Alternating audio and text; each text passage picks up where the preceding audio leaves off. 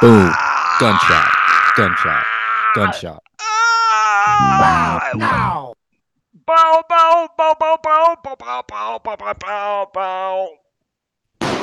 This is the weekly drive by everybody. the avant-garde edition of the drive-by. Wow. Wow. You could say we jumped the gun on that.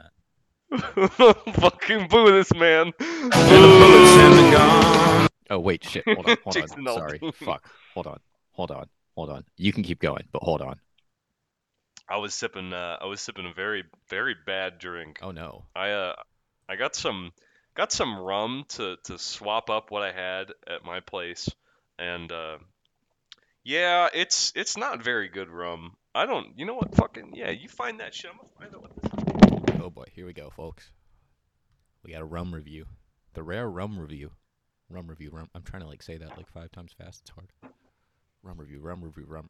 All right. Maybe I'm just dumb. All right, all right, all right, all right. Uh, medium known fact about me: uh, I I almost only value rum that is made in the Caribbean uh, because I, I fuck with that.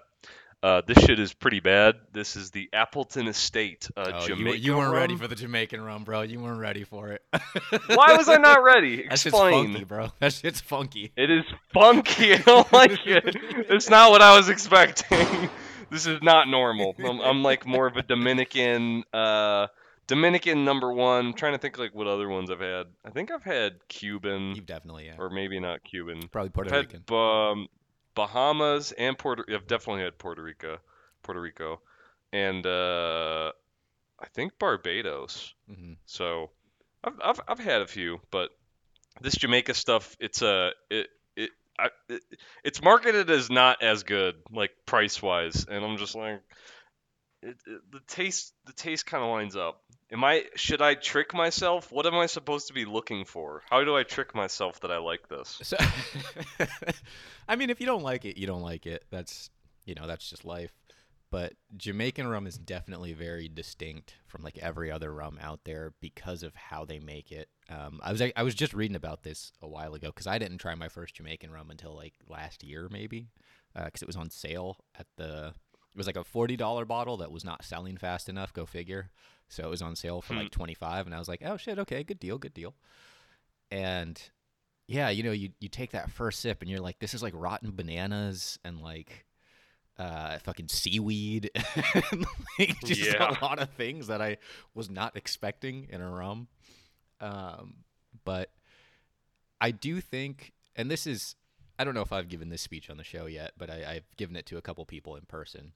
Um, as far as like liquor and cocktails go, really at this point, um, I'm not really looking for stuff that tastes good anymore. It's kind of the same same way I am with music, really, where something just being like good, I'm like, okay, like that's fine, whatever, I, I- uh, sure. Uh, I'm looking for things that are interesting, and Jamaican rum's definitely Yeah. interesting. So I kind of just kept sipping on it, and after a while, uh, you do get used to it. I, I got a bottle of that Appleton Estate a while ago, um, and I did like it. Uh, I would suggest you make what's called a jungle bird with that. And a jungle bird is rum, and I don't even know. I'm not gonna guess. So it's dark rum. Usually you'll see people talking about, uh, or sometimes you'll see people mention black rum. I don't think that's actually a, a real thing. Um, I actually love Jamaican rum in this, uh, especially you, you get like the Appleton you got's a dark one, right? Yeah. Yeah, yeah. So that's a good one. Uh, you got you got to put some Campari in there, which is another one of those things that I don't I don't know how familiar you are with it, but if you don't like it, you you like people who don't like it hate it, uh, but a lot of people love it. Uh, it's that you got some pineapple juice in there, you got some lime juice, and you got some simple syrup. That's a classic. Can you tell me? Can you enlighten me? This is a this is a very purposely bad taste question, but you need to answer this in one sentence. Bitch, there's Aperol. Bitch, there's Campari. Bitch, there's other shit. Like, bro, it's all the red bottle, bro. Is this not all the same? tell me it's all the same. It's not. It's really not. um, Aperol and Campari actually are owned by the same company now. Um, it's that See, that shit's all the same, but, Dude, no. Uh, So they're both what you would call amari, uh, which is a plural of amaro. So they're uh, Italian bitter liqueurs, and you know not all of them are are red, but those two do look very similar. Um, Aperol is still a little bitter, but it's a lot sweeter than Campari. Okay. Yeah, I've I've had Aperol, but I've not had Campari, so I uh, will will know that because I, I there are some drinks I want to try that have Campari as a pretty big ingredient, so that'll that'll be in the that'll be the next purchase. So it's it's one of those Uh, things that like your first sip, you're not gonna like it. Um, it's kind of like the first time I like. I, I've definitely said this before. The first time I had a Negroni, which is just Campari gin and, and sweet vermouth, uh, I fucking hated it. And I was like, this is disgusting. I don't know why people drink this. This is like a very trendy adult drink. Like these people, it's it's fucking terrible. And then next week I wanted another one. so it's kind of it, it yeah, does I was gonna say that with just gin. hmm Yeah, I was gonna say that just gin. Like after I had that Hendrick's, I'm like, this is not bad. Yeah. I actually was drinking like I was pouring way too heavy Oh. because the the taste uh, doesn't hit. Well, it doesn't hit as hard as other liquors. Like, but then you know I had a, a pretty deep gin, gin and tonic or or other gin drinks. I'm just like, damn, this that's pretty heavy. I am making espresso martinis in the near future, but I am changing the formula.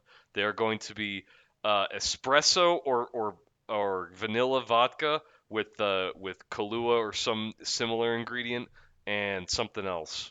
What But is it? I don't know. My mom explained it. Fuck, I don't know. But that's what I'm gonna do. like I give a shit. Uh, you know, probably a little thing of espresso normally, or or something similar, or like a very bitter coffee. Uh, but yeah, this, I'm, I'm I'm gonna do something like that. Apparently, there are espresso flavored liquors, like actual like vodkas and stuff. So that's that's gonna have to be a run to Nevada, because because Utah doesn't fuck with any of that. I I guarantee you, I could not find it here. Yeah, it's definitely that's a that's a pretty trendy drink right now. Um, what is this? It's two ounces. Okay, I found on Liquor.com, which usually has like decent enough recipes. Um, two ounces vodka, half ounce coffee liqueur, usually Kahlua, one ounce espresso, freshly brewed or cold brew concentrate, and a quarter ounce of simple syrup. And if you want to garnish with some coffee beans, you can do that. Um, that's not. I mean, that's like. It's like you know, if you like a White Russian, you'd probably like that. Yeah. hmm I've not had a White Russian in quite a while, but um, fucking, I'm gonna do it. I'm gonna say that uh, I'm, I'm feeling kind of, I'm feeling kind of fucking, feeling kind of fucking ready tonight. Uh, because this is this is actually the fuck you sub edition of the weekly drive by. Um, I am just feeling it. I've I've been pretty energetic. Uh, yesterday and, and Monday, I was like, "Mm, man, I, I don't really care. Like, what what even is life? You know, we're just we're just existing here. And today, I'm like, I don't know what it is. I had the sudden burst of like positive energy, and then uh, someone actually tried to mess it up, and now I'm trying to think like, you know, this is the fuck you edition. someone is trying to make this the fuck you edition. Uh, and speaking of speaking of this being the fuck you sub edition, uh, we got some anti shoutouts tonight. Okay. Yeah. I got I got one big time fucking anti shout out. I am proposing this person to become an enemy of the show oh, because I am sick of his fucking bullshit. This is a man. He is. I'm gonna guess. I'm gonna guess he's like 55 to 60 years old. I don't actually care enough to look it up. Ladies and gentlemen, fucking Snoop Dogg, enemy of the goddamn show. fucking hate this guy. I'm so sick of him. This fucking fake ass marketing scandal. You Yeah, called it. It was You fucking, fucking obvious, called yep. it. Oh my god, I'm giving up the smoke. and you know what?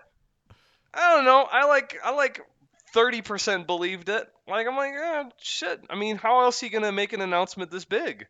Like your whole personality is and the, nope, it's a fucking ad. Fucking Snoop Dogg, you fucking coward. I'm even gonna say it. The ad, it's not even for a product that is good. It is for a shit product that Californians are required to buy because smoke causes cancer and you are banned banned from owning a, a fire pit or a normal grill if you want to have a, a bonfire you want to go camping in california bitch you're buying a, you have to buy a smokeless uh, whatever, like and shit. So Really? Yep, Snoop.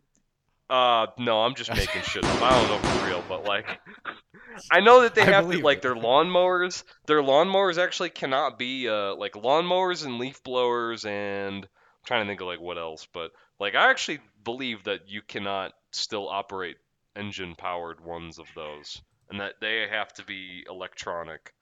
Uh, because I've I've seen big time. I've just seen that that was a thing that you have to buy those electronic ones that are battery powered, which honestly are fine at the end of the day. Yeah. Uh, at least for like leaf blowers. I don't know lawnmowers. I don't fucking mow. I have actually mowed a lawn with an electric, a corded, a corded lawnmower, ladies and gentlemen. fucking brilliant idea. Um, that one sucked, but the, I bet the, the the non-corded one is probably fine. But but fucking anyway, Snoop Dogg, fuck you. Fuck, just fuck you for this. And uh, I I'm trying to give you credit because you called this shit. This is a fucking joke. I don't remember calling it, but I'll take credit for it. I was probably yeah. You were drunk. Yeah. you were you were a little drunk. We're like talking about Snoop Dogg, and you're just like, nah, that's fake. That's fake. Nah, I remember it, plain as day. So was it on so the show plus or was it one elsewhere? It was elsewhere. Okay, it was offline. All right. I don't know. We were just talking about the Snoop Dogg thing, and I remember there was a there was a certain woman, a, a marijuana enthusiast Yeah. woman, that was like, "No, Snoop Dogg's giving up the smoke," and you were like, "Nah, that shit's fake." okay. It's Uh, yeah, it's coming back to my it. memory. Um, so yeah, that is uh that is anti shout out. Fucking Snoop Dogg. I I I'm not a fan. Not a fan. Okay. Um, I- And I'm transitioning. You Well, fucking got- you have an anti shout I out got, or I a got number. two. I got two quick anti shout outs. Uh, this this first one, this first one, uh, is is to uh, a bar I opened up recently in Birmingham, and I'm gonna name and shame here. It's called Denim on Seventh, which I thought was a shitty name, but whatever. You know, I don't like to judge books by their covers. I like to judge books by their first pages. So. I Mhm. decided one day after work because it's literally like two blocks from where I work. I was like, okay, uh, I'm gonna go in. I'm gonna check it out. You know, I didn't I didn't look at like the menu or anything beforehand. Uh, I just decided to to go for it, and you know, I get in there and it's it's like kind of busy actually. So that's that's a good sign. Um, I kind of like thought about uh, I was gonna like take a seat at the bar and just like get something to sip on and be there for a little while, but you know, it was busy and there's uh, there was like you know like party music going on. I think there might have even been some kind of event happening that day. Uh, so normally, if I end up in a situation like that, I say, okay, well, I'm not going to be here for a long time because that sounds depressing. But I did walk in the door, so let's get a shot and head out. Uh, I was looking at what they had, and you know, I figure, okay, if I'm just getting a shot, I'll get something like a little bit nicer. You know, not super great, but you know, just something that I don't have at home and that I don't want to buy a full bottle of. So I uh, I got uh, Knob Creek Rye. It's a it's a good rye, and I expected okay, you know, like this is a little bit of a nicer whiskey, like kind of a, a mid shelfer, I guess. So maybe I'll be out like ten to twelve bucks on this, like you know, fine. Uh, I can I can do that since I was gonna get a drink here anyway. Uh, I get my shot, and you want to guess how that how much it was? How much for a shot and what was the shot of? Of Knob Creek Rye whiskey. Um a shot of it? I don't know, like eight dollars? That shit was eighteen bucks. Six dollars? Eighteen bucks? Eighteen fucking bucks, dude. I had to like I I read that receipt like three times. I'm like, what the fuck? Uh, so uh, that that's a big anti shout out because that's that's fucking airport prices, and I know that because I've bought shots of Knob Creek Rye at the airport. Jesus like you're charging me as much as the airport fucking charges me. You're fucking rip off. You're fucking shitty company. I hate your fucking guts, and I got to give you the anti shout out. My next one. That's just when I zero tip and fucking like give I them a If I wasn't like, a pussy, are I would've done fucking that." serious? Oh. I would be like, really? I would ask him like, is was this right? Like, cause maybe it wasn't. Like, this was one shot. This is eighteen dollars. Like, I would be like, are you sure that this is right? And if they say yes, I'd just be like, all right, man. yeah, Like, I, I, I, would just I, I was just kind of in a mood to just kind of like get out of there at that point. I was like, this is like shit. Like, fuck it. So that was uh that was at some point last week. Um, my second anti shout out is a little bit less dramatic, but this is what I was telling you about yesterday. Uh, I had a very stressful day at work, and well, not very stressful, but just like more more stressful than usual, which is usually not very stressful at all. Uh, so I decided to go to a local bar, a local shit bar. Not really. I mean, it's kind of a dive, but it's not really a dive. And uh, I ended up having only like three or four drinks, but I was pretty tired that day, and it was like in an hour, so I was a little, I was feeling it a little bit afterwards. Um, so, by the way, that only cost me twenty three dollars. I got three shots of whiskey and a Miller Lite, and it came out to twenty three, or less than that actually. It was it was like eighteen. Um, and I, I tipped well because the bartender was like kind of nice. Uh, I guess that's a yeah, that's a good tip for a bar. Whatever. Um. So that was that was fun, and I left, and I was like, "Damn, you know what? I could kind of use some food right now. Like, I should probably have this before I head home." So I stop at the local Purple Onion, which is a small chain. I don't know how far-reaching they are. Uh, but I have never heard of them in my life. yeah, so it's it's probably like a local chain kind of thing. There's there's at least three or four in the Birmingham area. Uh, so I go there and I just get some fries, man. I'm like I don't I don't want like a lot of food. I just need something that's like kind of greasy and uh, tastes good and will give me some sustenance so that I don't like die tonight. Uh, you want to know how much that one order of fries were? Was Oh my god. A is this a side order or a full order of fries? just just a just a side order. Yeah. I mean, a side order of fries. Uh, is this? Are we talking like garlic Cajun fries, or are we talking literally like It's American potato French fries? Might be salted, maybe. So it's it's like a a, a decent like you know size like styrofoam container, like a, a, small like side styrofoam container. Garlic fries? Uh, not garlic fries, just fries with their house seasoning, Just- which is probably like some sort of like Old Bay type thing. Uh, if this is a bad number, eight also eighteen dollars. I'll go exactly also eighteen dollars. No, it's not that bad. Uh, it was five dollars, which Oh, that's pretty good. What the fuck? no, okay, it's definitely not worth five dollars. Like if you actually added up like the amount of potato, it'd be maybe like two potatoes, so it's like two dollars. Uh, but motherfuckers raised the prices, man. That shit used to be either like three fifty or four dollars, absolutely. But like as as late as like last month, because as soon as I got the receipt for the fries, I looked at it. I was like, "Did you guys raise the prices on this?" And the guy was like, "Y- y- "Yeah." Wow. but So you you'll be mean to the fucking purple onion guy, but you won't be mean to the bartender over an eighteen dollar shot. Well, the difference was I was already a little a little tipsy when I got to Purple Onion, so it was it was easier. Um, I di- and I wasn't like mean to him. I just asked him that, and he, he's like, "Yeah," and I was like, "Hey, man, you know what? You know, I used to come here a couple times a month at least, but since you guys raised the price, I'm never coming back. So that's it. Purple Onion's dead. I'm never going back to Purple Onion. You? what the fuck is wrong? also, I just saw that you posted this. I don't know why it just came through, but the the recipe for a jungle bird. hmm It looks pretty good. Yeah, it's a nice one. Fucking purple onion. I've never heard of this place, but I don't know. I would try it once. Like. It's- You fucking chose to be mean to the fucking purple onion guy. What's your what's his, what is his problem? Uh, maybe it was also because he was a guy and not a cute girl, so it was a little bit easier to be mad. But um, yeah, man, I just I don't think you know in, in this in, in Biden's economy here, you're gonna you're gonna raise the prices by a dollar on some fries by like twenty percent and pass that on to the consumer like that. Like, bro, come on, stop this shit. I mean, especially these smaller restaurants, like they gotta know that people are getting frustrated with that.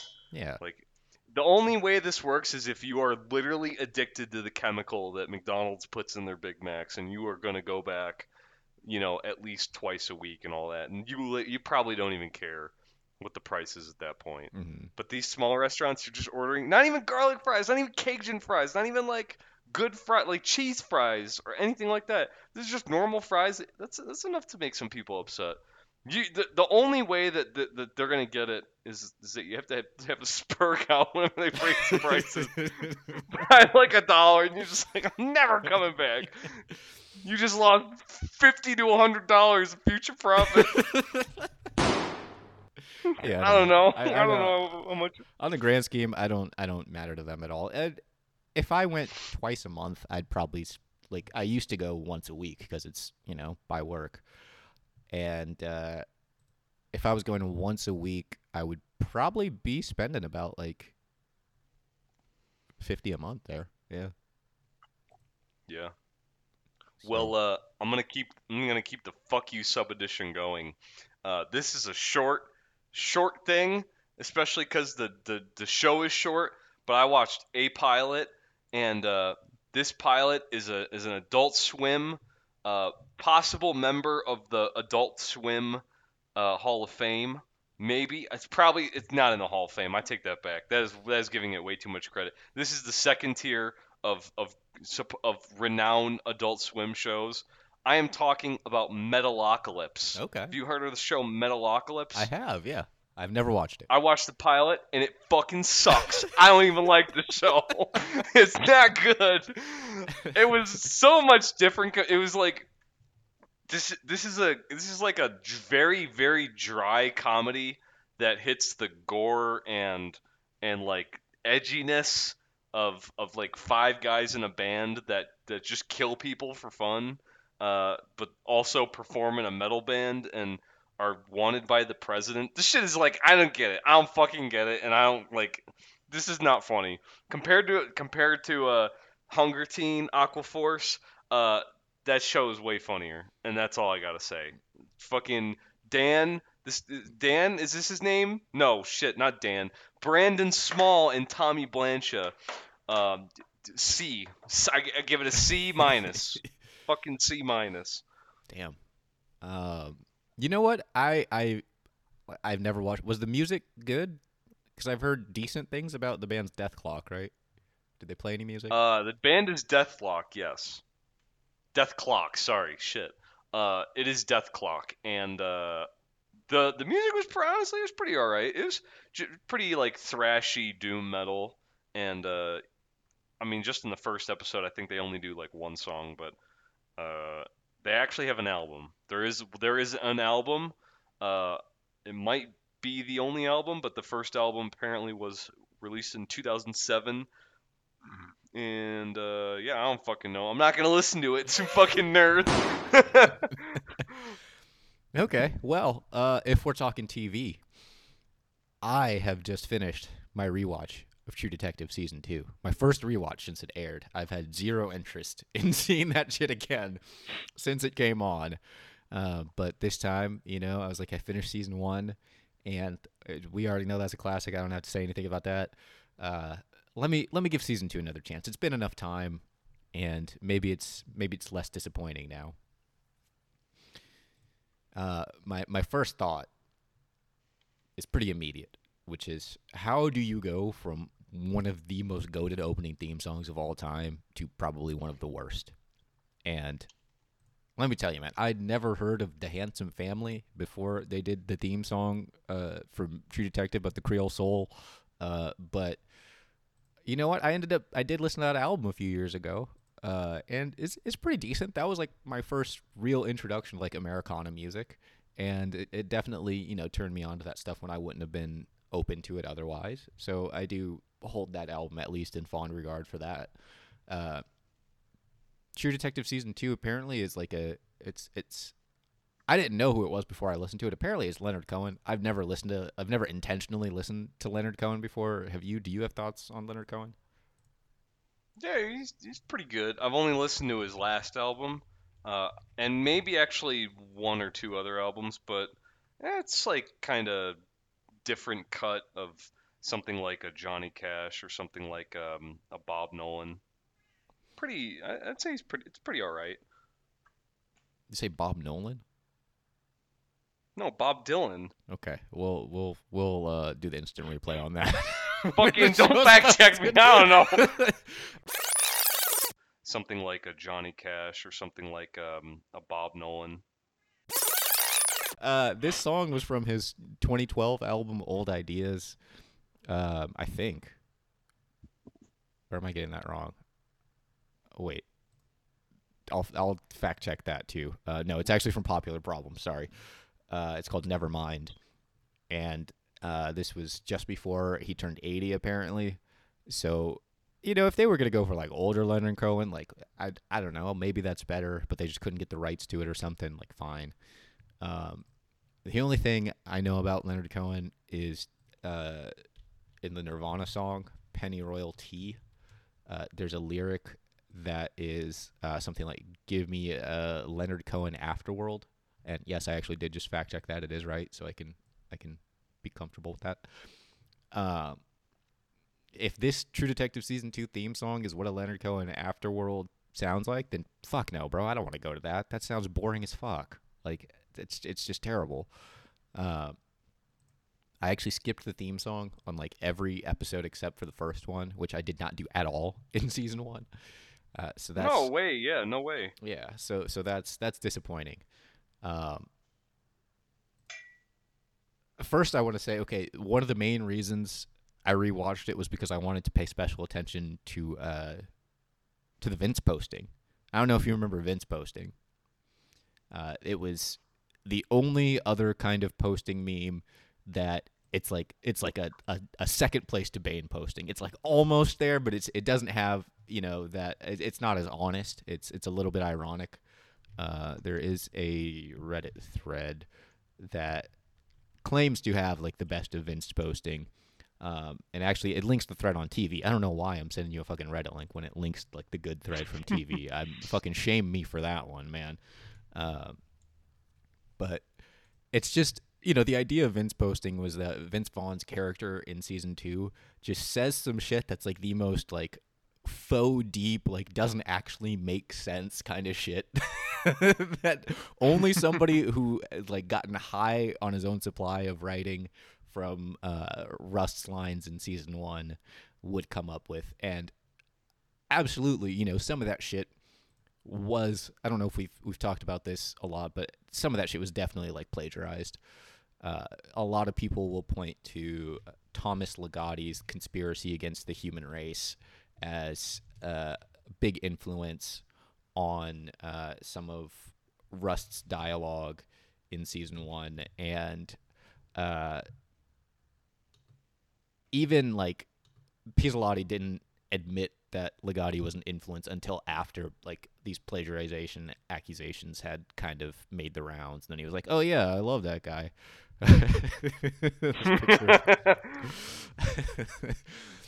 Um, but anyway, um, I actually did not get as much like direct Vince posting as I thought I was going to get from season two. I thought that was at least going to make it like a fun watch, but there really wasn't too much of it, or at least I didn't notice it. Maybe I was just so tuned out of the show while I was even watching it that I didn't notice some of the things that he said.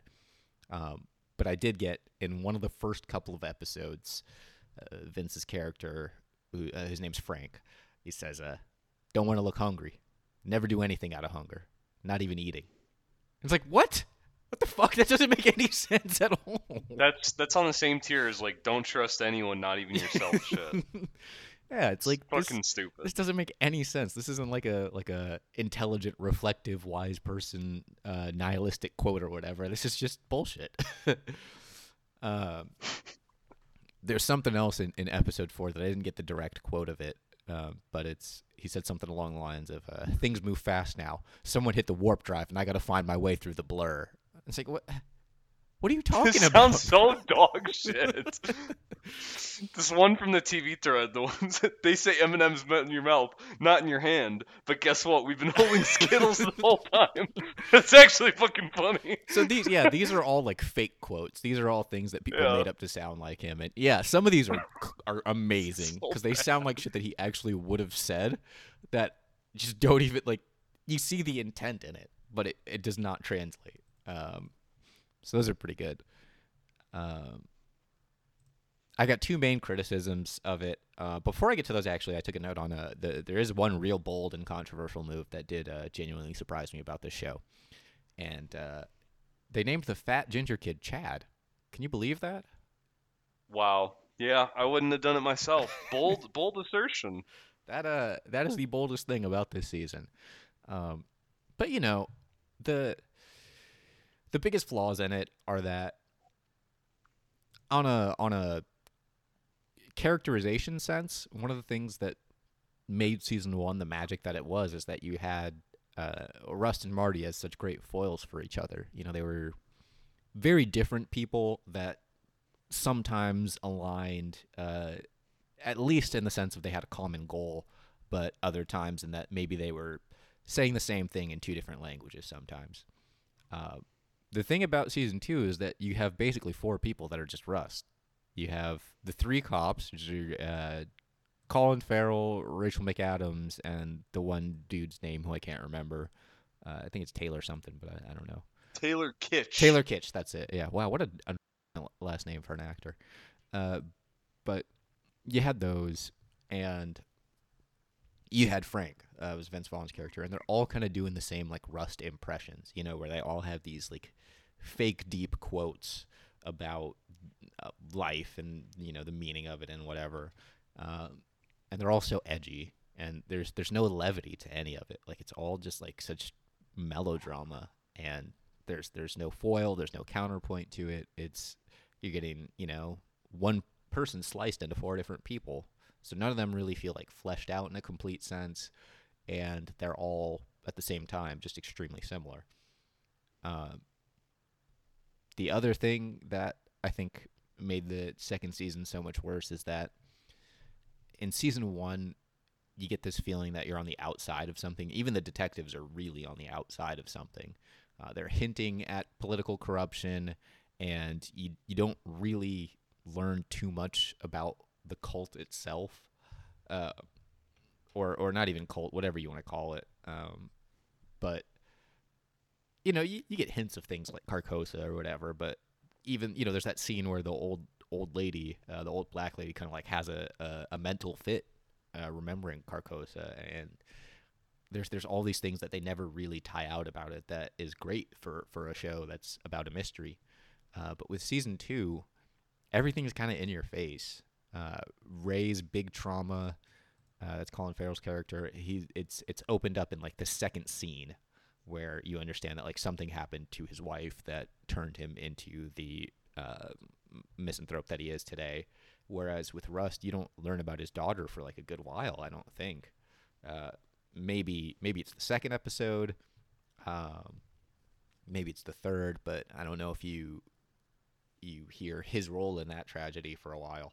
So that that kind of comes in time, and um, also in season two, like they show that the some of the politicians in Vinci are, are corrupt, like pretty early on, and it's like, well, how can I be the true detective if you're giving me everything? Like this is not uh, this is just like your regular Yeah. detective show. This isn't the true detective. This is the whatever detective. Um, even the the the big uh, dramatic scene, um, which comes at like the midpoint of the show, I think, of uh, the the shootout with the with the gang. Uh, that's filmed so much more like a typical action show or typical like detective cop drama than uh, any of what happened in season one. And again, one of the things that actually does make season one so great is that the shootout was fake. Like the shootout never happened. It's all something they invented to justify their actions. But here, the shootout plays such a such a central role, uh, literally in the show, that I don't know, just comes off as so much more generic. And that's that's kind of what season two is to me. It's just it's just a generic detective show. It's not it's not as bad as I thought it was going to be, but it's not very good. Um, maybe because you know the actors are are pretty good uh, generally. Like Vince Vaughn carried a serious role better than I thought he would. Uh, Rachel McAdams by far uh, just BTFO'd everybody in the fucking show. Um, so In terms of acting quality, yes, absolutely. Even though like interesting. early on, I think sometimes they tried to get her to, or at least maybe she was doing it, like the the sort of like hardened, smoky voice kind of thing. I felt like that was a little forced early on, but she kind of found her way out of it. Um, Colin Farrell was good too, but I don't think he got like the best material to work with, really. Yeah. Um, so, you know, if I had to give a rating to season two of True Detective as compared to like the legitimate ten out of ten of season one, uh, it's probably a six out of ten. Like it's it's watchable, but do I recommend it? No. Mm-hmm. Oh, one second. Uh, I um, I was actually looking at the cast because when you said that you were rewatching uh season two of True Detective, I was like, I remember one of the biggest things, um, one of the biggest, I guess, criticisms towards it was actually the cast rather than the writing. Uh, the writing is also a big criticism, but I look at the cast, and I think their biggest problem was uh, Vince Vaughn is too known to to play that role. I, I don't know that that was a great casting choice for the for the role of Frank. Uh, I still have watched only snippets of it and of, of the whole season, and I'm just like, I don't get the, uh, I don't get the, I don't get how it's supposed to gel. I also, I've seen all of these actors in like different works, and I, I look back at the casting for uh, for all of them, except uh, Taylor Kitsch. I, I don't really know anything about Taylor Kitsch, uh, unless I unless I do. I looked at I don't fucking watch Friday Night Lights, um, and I just like Colin Farrell, Rachel McAdams. I'm, I'm I'm thinking of them in their other roles. Like I'm thinking of Vince Vaughn from uh, from one of his like Will Ferrell movies. I'm thinking of Colin Farrell from uh, from his uh, Gleeson roles. Um, in that one movie from like 08 or 09 and then uh, the most recent one uh, in Ireland and I'm thinking of uh, Rachel McAdams from Mean Girls and I'm like you're supposed to tell me that they that they're all going to be in a True Detective season no fuck off like no I, I just I just don't I just don't see it um, which reminds me I got to look into the casting for for season 4 cuz it's one that I remain interested in I know Jodie and, uh, Foster. maybe. Yeah, Jodie. I, I I bet Jodie Foster could do a really good senile old detective that pisses everyone off and makes everyone hate her, uh, which seems to me the trailer that that's the direction they're going, and uh, maybe against you know my against the the better wisdom, but I, I'm hoping that it's really good, and I and I'm confident that it will be. Uh, but it's going to be tough to emanate that magic of a of yeah. I think that Rust as a character had a really good source material, and I'm and I'm okay with that. I don't give a shit if they plagiarize some fucking book or, or critique or shit that I've never read. Like, who fucking cares? Like, make that make that book come to life in your TV show. Like, that's that's kind of the point. and I think he did an amazing job. You know, like you said, they foiled really well. I think they uh, the the the the value of human life is different with Rust in so many ways, and the value uh, you know, the willingness to manipulate is such an interesting one because that is so night and day. Rust would not manipulate someone against that person. Like he, it seems to me that Rust would only manipulate someone else um, in, if it were morally correct or if it was not going to harm them. Like he'd manipulate them from information, but at the end of the day, that's not going to like harm them. Marty will absolutely manipulate someone when it's when it's morally terrible, like Mhm. especially with women. So, yeah, I I hope that uh I hope that season four is good. Yeah. Uh, I'm gonna I'm gonna do a do a quick game here, quick impromptu game. Uh, you're talking Okay. about how you recognize the this main cast, except for Taylor Kitsch and and they have Kelly Reilly on the main cast too, which she, which she earned, but I don't I don't think I really know her for like that's not a name I'd recognize. Uh, so with Colin Farrell, Rachel McAdams, Taylor Kitsch, and Vince Vaughn, I'm gonna ask you, uh, what are your favorite roles uh, for those actors? And I'll start off here, give you a little bit of time to think about it. Uh, Colin Farrell. My favorite Colin Farrell role is definitely in Bruges. I think he was he's great in that sort of like dark comedy kind of role, which is the same thing that he did with uh with uh fucking uh Banshees. Um, I think that's like just a, a great element for for him to be in. Uh, Rachel McAdams, and I guess I'm, I have to specify outside of True Detective season two, which I guess you haven't seen anyway. So I don't know what I've seen her in other than Mean Girls. I mean, she's in The Notebook. I haven't actually seen that. Um, Wedding Crashers, I think I've seen it. I just don't remember it. Um, the rest of this, I I just do not recognize any. Oh, she was in a Southpaw Spotlight. Okay, Those those are both pretty I was good. gonna say I've seen more of these movies than I would have initially believed when looking at it. Yeah, I I think it's I understand why it would be hard for her to come across as anything other than Regina George from Mean Girls because that's like such a definitive role for. I mean, I think most people that would be like the role of their career, um, and I think that's that's that's gonna be my favorite role. Um, I don't really remember too much of what she did in Spotlight or Southpaw, even though I liked both of those movies. Uh, Taylor Kitsch, I I don't think I've seen this guy in anything else. Actually, I never watched fucking John Carter. Who, who fucking watched John Carter? X Men Origins Wolverine. Just, just skip this man. Just skip this fucking Uh, man. I'll pick I'll pick Snakes on a Plane. He was Kyle Crocodile Cho. I don't know who that is, but I fuck with Snakes on a Plane. Crocodile.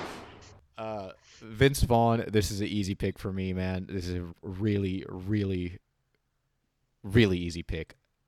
I'm going dodgeball, man. I, I fucking love him in dodgeball.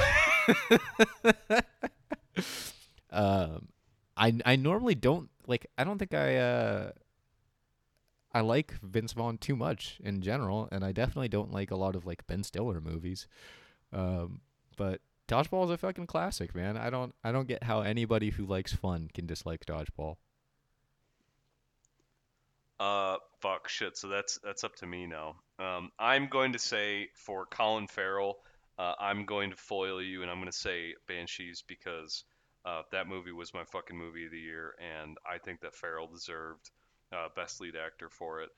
I um, I will say the other one was uh, I was trying to think of In Bruges, but that's you know that's another fucking classic. It's Yeah. gonna be one of those two. Uh, what else do we need to say?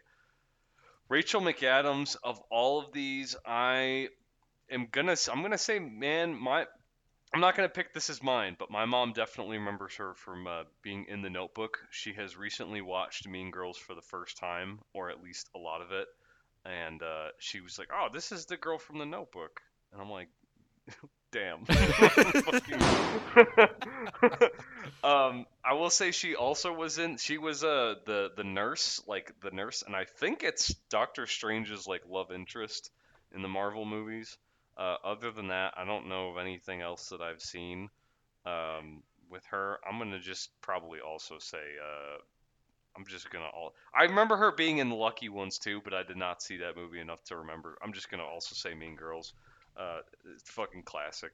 If I had to see Regina George in The Notebook, I'll be like, "Are you serious?" uh, it's like it's like the night and day role. It's like you're gonna tell me that Regina George is like a, an emotional enough woman to be in The Notebook. Just no. Uh, negative. Taylor Kitsch, I'm skipping him. You're from Canada. Ignored. Uh, Kelly Reilly, uh, I am looking through, and Pride and Prejudice is pretty good. Man, all these fucking people were in Sherlock Holmes. Like this is like this is the Sherlock Holmes retirement Do you tour. think? Yeah. Do you think Uh, like Pizzolatto just like watched Sherlock Holmes and was like, "Damn, let me get those people." It would be so good in the True Detective show with fucking Sherlock Holmes. Honestly, probably the motherfucker. Such a talentless hack. It's unreal.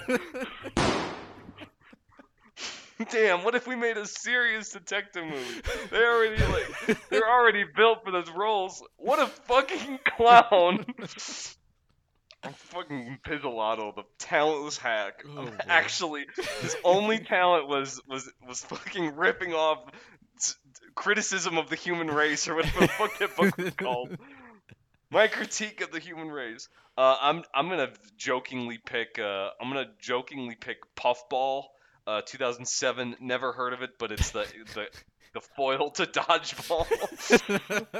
um, Vince Vaughn.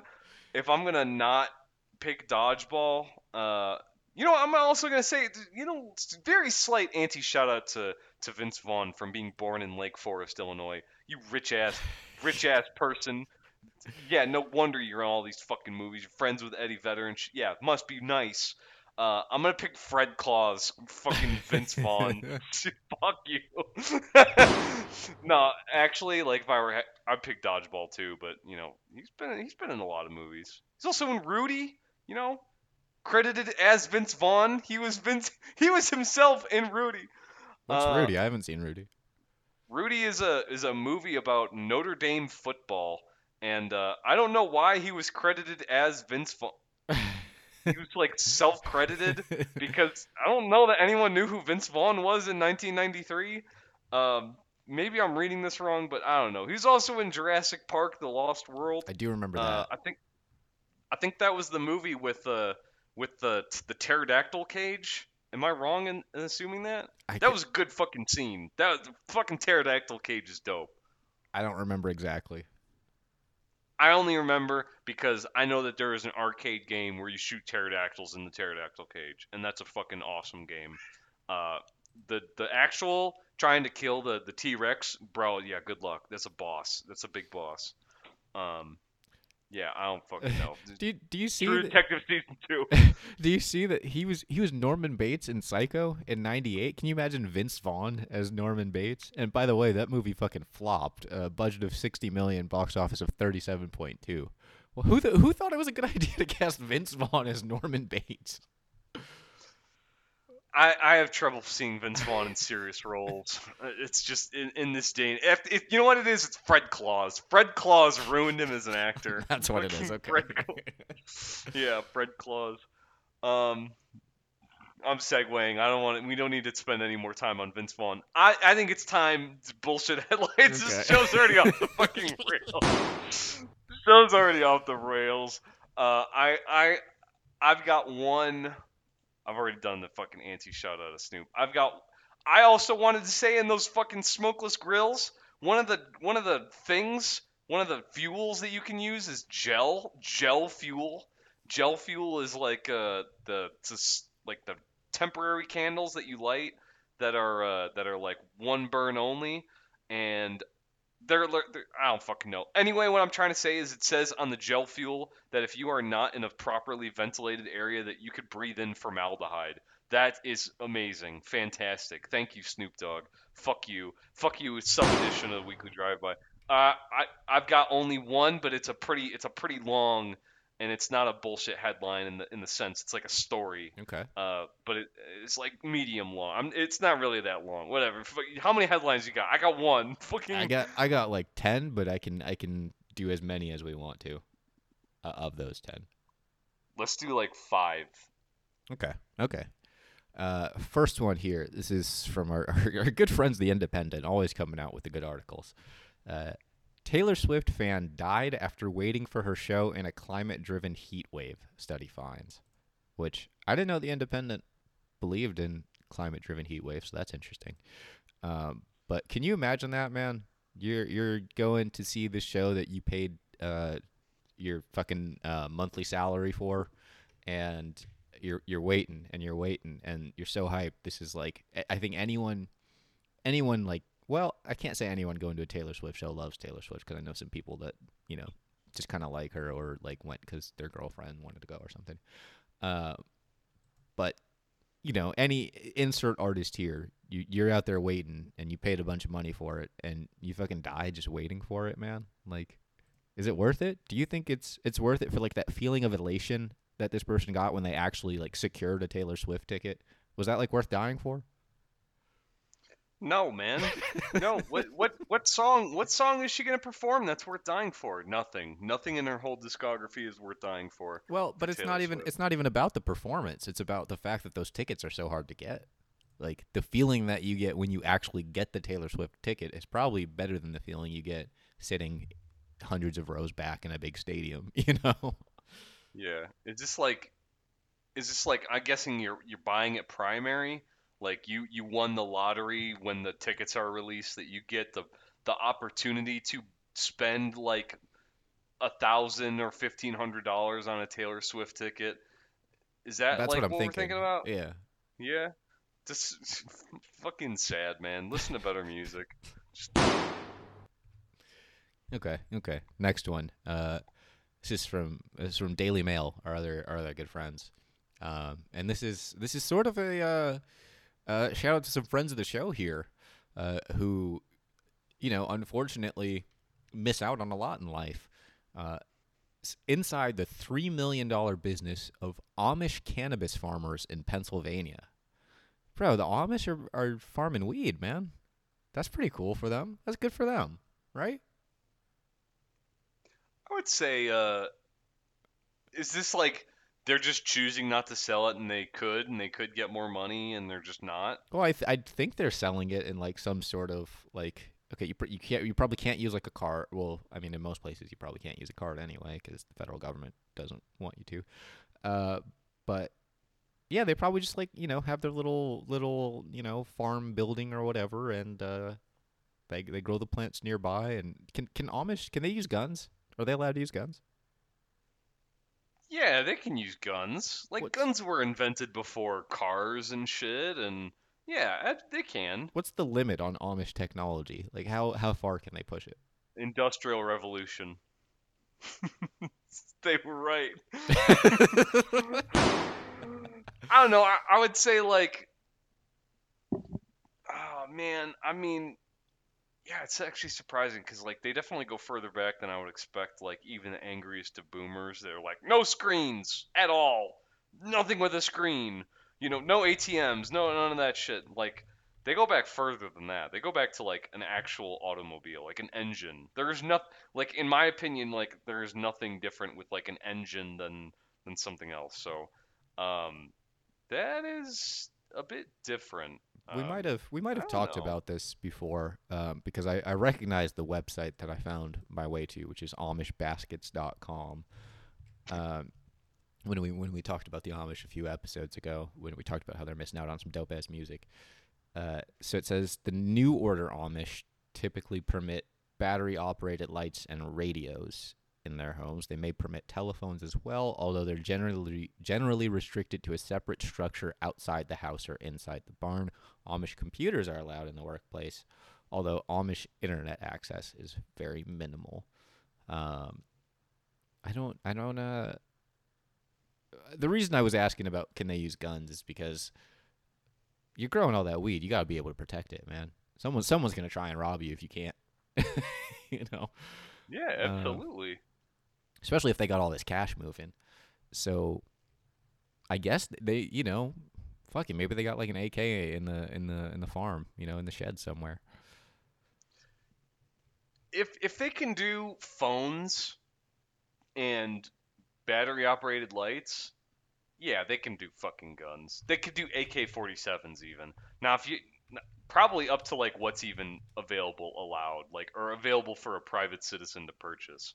Uh, I don't I would I would hesitate to believe Dude, that there are any like restrictions on guns. Amish unless it has a screen. baskets, they're they're coming in clutch here. Uh, this is like my number one complete resource for all Amish related inquiries as time goes on. There are not many sources. Um, That's fine. That's fine to have a one size fits all for for information about them. yeah, no, Amish they uh they can use guns. They are pacifists. Um, how do they use guns if they're pacifists though? They don't view guns as technology. That's interesting. Um, Yeah, that is interesting. Honestly, like but they can't shoot people. gunpowder. Yeah, it's just target practice. I don't, I don't really know. Like, do they shoot animals? Like, Yeah, is that something? yeah, they can Oh, hunt, then that's that's what they do then. but they can't they- they shoot, shoot people. animals. So how do they? How do they like? How do they defend themselves if they got millions of dollars moving in Pennsylvania and they got all this like valuable cash crop that they're growing? Uh, how do they not get robbed? I think this is the start of a movie. I think you got an idea. I think you got an idea. Well, like, do they define? Are the so like pacifists? They won't aggressively shoot people, but if they're being attacked, do they view that differently? No, AmishBaskets.com says they can't even shoot people in self-defense. We're about to see if those fucking Amish people really believe what they spit. I think it's time. I think it's time to go rob some Amish people. yeah, shit. That's my verdict. That's it. I don't know what else to say. Okay, okay. Well, we'll keep it forward. We keep it moving with that uh, that good movie idea in the back of our heads here. Uh, this next one is from Science Alert. Uh, they say eating insects may trigger benefits for metabolism. Study finds, and I gotta ask, man, is this is this the you know who's trying to get us to eat the bugs, man? Is this, absolutely. what this is about? Absolutely, it is. It's a it's a terrible, terrible like new science that we made. That it's it's gonna. It, this is it. This supports. This is like finding science to support what you want. Um, you know, bro, any food fucking boosts your metabolism. Yeah, if you consume calories, then yeah, if you consume calories in a certain way, then you can boost your metabolism. You can fucking eat literal dog shit, and I bet you can boost your metabolism somehow. So sure, yeah, I bet it can. I don't really care to find out how, but uh, you know, it, find a way for a human to digest chitin. Uh, you can't. Fucking, it's science, bitch, and that's not changing unless you reverse engineer my stomach. So, fucking, yeah, I'm not. I'm not eating the bugs. I ate shrimp over the weekend though, and That's it was the good. bugs. So That's the can bugs. I don't know. It's you not, fucker. Yes, not. that's the you water bugs. it out of the shell. You take it out of the shell. You take it Yeah, out of the shell. would you eat a roach if you took that out of the shell? that? Fucking show me how to deshell a roach. You don't want to see it. Yeah, because you don't fucking have it, nerd. Um, let's, I don't let's think see. there's any meat. How to in there. deshell a roach. How to deshell a I roach. don't think Let's there's go. any meat. How much meat is on a cockroach? There's no meat on a cockroach. No, I can't find any results on this. Um, I don't know. What about fucking locusts, man? The same thing. The same thing as cockroaches. There's there is gotta there be. are there is barely any meat on either of them. People eat It's locusts. just not though, as right? different. You need you need muscles to swim through the fucking ocean. You don't need muscles to to fly through the air and shit. Okay, So there there is no reason for them to have meat. that's fair. Yeah. Um, what what's your problem with the shell? Why don't you want to? Why don't you want to eat the shell? Cause it's fucking un- inedible. You're gonna shit it out. You, got a literally problem with cannot fiber? digest it. You got a problem with fiber? It's not the same. It's not the same. it's keratin, and you just can't digest it. You don't even get anything out of it. It's just not. You don't want to eat it. Uh, fucking, yeah, bitch. Fuck you, sub edition. I'm I'm broke. Dude, they got know. they got fifty percent crude protein for per hundred grams in locusts. That's if you grind it down, and I actually bet I, I bet that there are they are part of that like protein from uh from ground down. You know, you got to grind it down, and they are actually infusing that with flour. Uh, You can look that up. It, But, it uh, actually there says it go. in this article that I'm reading from. This is mold.com, which uh, am I, is my computer going to get moldy from this? I don't know. Um, but yeah, they talk about how uh, Greeks would actually uh, apparently grind locusts and, and make a protein rich flour out of them. Um, John the Baptist used to eat locusts dipped in honey. It's, it's good enough for John the Baptist, but not good enough for you. That, that bro got like his head chopped off. It's not good enough for you. That bro probably how, how long did he live? John the Baptist? I don't know, like thirty something Yeah. years. Yeah, fucking everyone back then died at 30 something because they had the worst diet on earth. No, it's not good enough for me. Fucking nerds. Better.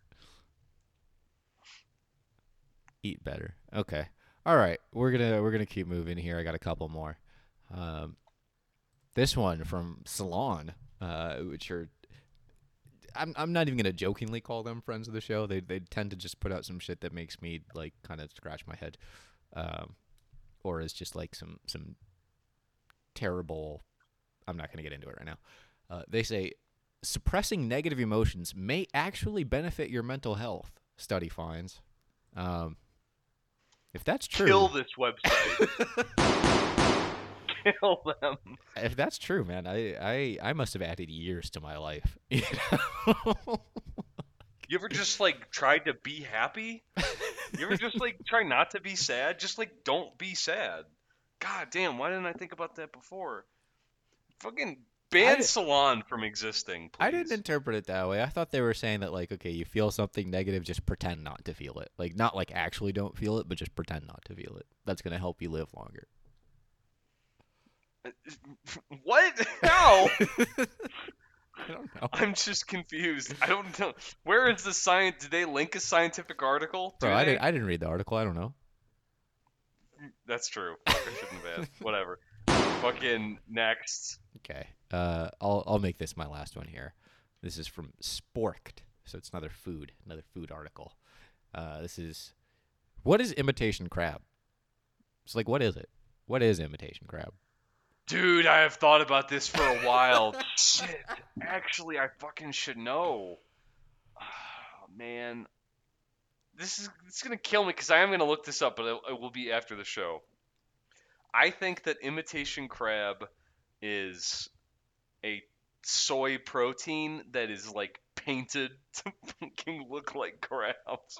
That's my best guess. I really don't know, but I've wanted to know because like I just want to know. I know it's supposed to be disgusting, and I know that they it's the. I honestly think it's soy protein because I think that's the only thing that's rubbery enough to kind of emulate the texture of of crab, and that's that's my best guess. I think it's a good guess too. That seems legit. Um, I I I don't know why. Like, what is is that like? Is imitation crab like a super popular thing? I don't I don't think I understand why this is yeah, like a big it's question. um, it's a popular thing to put in like salads uh, when you want to have like a fish salad, but maybe you don't want it to go bad quickly or smell really nasty, or uh, or you just want a protein and maybe not have to m- buy crab legs for it. Uh, I know it's also you know maybe in sandwiches or crab cakes that they do imitation crab. Um, I'm not really sure what else, but you know it's just like whatever you use crab in.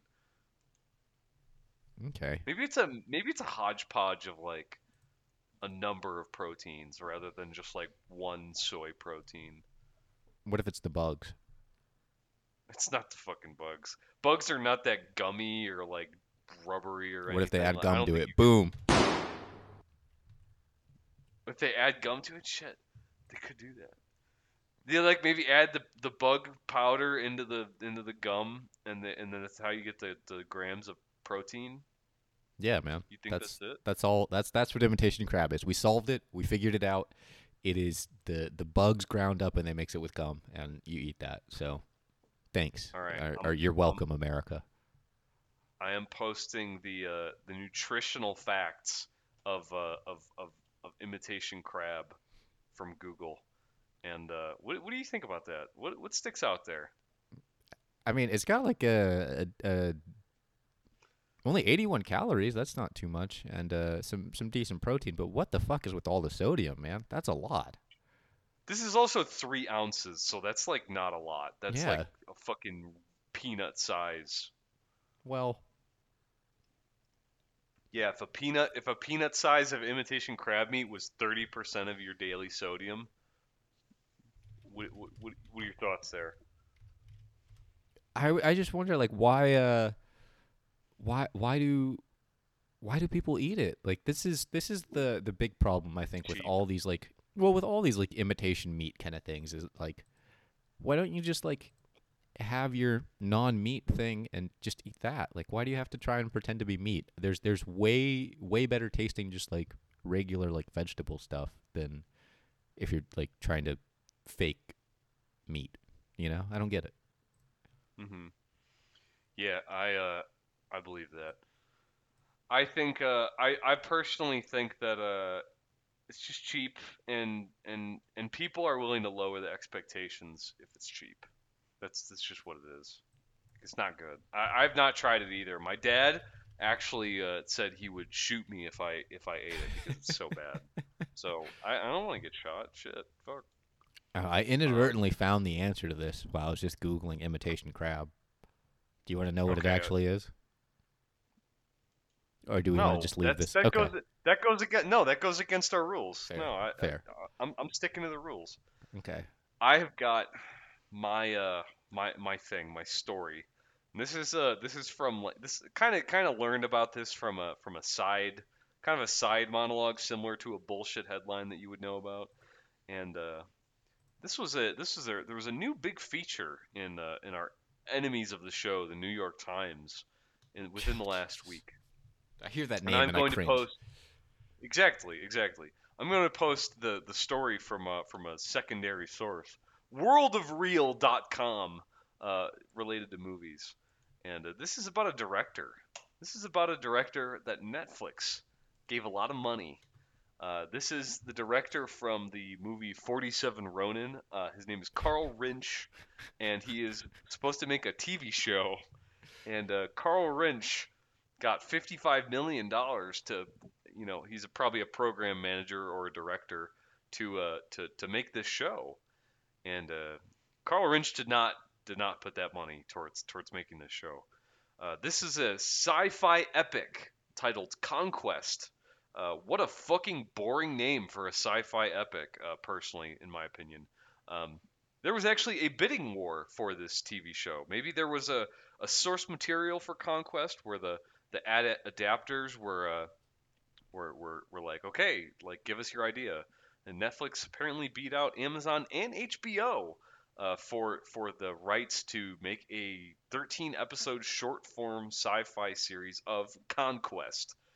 Uh, so Netflix gave this man 55 million dollars, and uh, this man Carl Rinsch said, "I'm gonna spend it on stocks, crypto, and Rolls Royces, baby." so apparently, and I'm just gonna read this because every single paragraph. This is a this is a source that does not leave anything out. The red flag started when Rinsch started writing emails to colleagues claiming he had discovered COVID 19's secret transmission mechanism and that he was now able to predict lightning strikes. Oh my my fucking man. I love this guy. I don't know anything about him, but this sounds awesome. Like he's sounding he's sending drunk emails saying that he can predict lightning strikes. He's like, "Oh shit, my man." He also managed to spend the money that Netflix gave him on cryptocurrency such as Dogecoin and blew it on lavish items like Rolls Royces and designer clothes. Uh, during production, Rinsch was known to punch holes in walls, misuse prescription drugs, and accused his wife of plotting to assassinate him. My fucking man! My fucking schizo bro! I love this guy. For some reason, Rinsch is now suing Netflix for breach of contract, claiming they owe him $14 million, which is probably what he had left on his directing contract. Um, Netflix probably fired him for cause for fuck, and the and the cause was misusing funds, which you know in court is probably going to hold up really well. Um, and now Netflix has canceled Conquest. We're never getting Conquest. Um, my guess is that maybe Amazon or HBO maybe come back and like try to revive it. I don't know why I feel so sentimental about Conquest. I just trashed it for having a terrible name. Um, but it's canceled. Netflix canceled it because the program director fucking bought a bunch of Rolls Royces with the money. Um, and 47 Ronin apparently costed 175 million dollars, and it was bad back in 2013. Uh, this is awesome. What do you have to say to Carl Rinsch? My my entire opinion of him revolves around which, which prescription drugs was he abusing? Because there's some where I'd be like, oh, that's that's my guy, and there's others where I'd be like, oh man, like that's not cool. Okay, what if he's buying Xans? Uh, he's a fucking loser. Yeah, probably. If it's if Okay, it's what are the- Adderall, what are the- that's that's my spiritual brother. If he's if he's just getting a bunch of Adderall and just going on these crazy rants because of it, uh, which maybe it is. Like Xanax does seem more likely if he's if he's talking about how he uh, discovered COVID nineteen secret transmission mechanism. But even that, like, I don't I don't think no, I don't think Xanax gives you those thoughts. I think Xanax is is like the who was it that like claimed that they were racist because of Xanax or something? Like they tweeted something kind of Oh, was racist. or. Martha Stewart or, or that other fucking girl, that other country white girl, the cooking show lady. I don't fucking know. Uh, Roseanne Barr, yeah. yeah, Roseanne Barr. Yeah, fucking. I don't know. She's fat. She probably that was, cooks. That was Ambien. I'm sorry. That's that's my. And that was Ambien. Yeah. Um, but it, any of the yeah, like any of those like downers like that, that's when you do like crazy, weird, like just like racist shit. Uh, Adderall definitely seems more likely to like, oh my god, I figure out the secrets of the universe. Uh, I can predict lightning strikes. like that is absolutely an Adderall. My man. Uh, so I'm a fan. I'm a fan. Um, I don't like that he invested in Dogecoin. Dogecoin. They don't even. I think they mean No, it is Dogecoin. Dogecoin. They fucked up. um, so I don't like that, but overall, I mean, you give me fifty-five million dollars, man. I'm about to do some way dumber shit than that. So I can't hate, man. I can't. Yeah. So so that's uh that's the story that I saw this week, and I'm just like, this looks fucking awesome. I shout out to this guy for just like ignoring like this is this is the same energy as like uh just like not working anymore and hoping that no one notices. but except he's just like using funds. I don't know how he just like had no oversight on his cr- on a credit card or something or like, I don't know. He probably had a he probably had a good way to do this, but this is just funny. This is just a very f- funny story that I had seen. Um, the only thing left I have to talk about is these uh these posters, these movie uh, no, festival Can I, posters. can I do one Um, more uh, one actual article that I had before uh, before we get Yeah, to that? sure. I got one non BS headline uh, because I saw this and I had to read it. Uh, the headline here. This is from KTLA, which is a Los Angeles news station. Uh, raunchy alcohol fueled Taco Bell party included open sex. Lawsuit claims. Uh, so, the first few paragraphs here. Uh, a former Los Angeles area Taco Bell employee is suing the company and a franchise owner after she claims a Christmas party at the fast food restaurant descended into a drunken mess that included open sex. Uh, Alana Betcham filed her lawsuit last week in Los Angeles Superior Court. In the suit, she alleges that her supervisor invited her to the December 18th, 2022 party at the San Pedro Taco Bell at which she worked. She was encouraged to bring food for a potluck style buffet, and her contribution was a bowl of guacamole.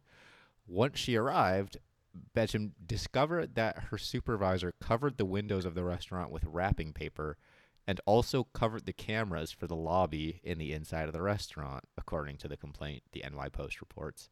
Uh, she claims her supervisor provided alcohol to staffers, some several of whom were quote unquote overserved.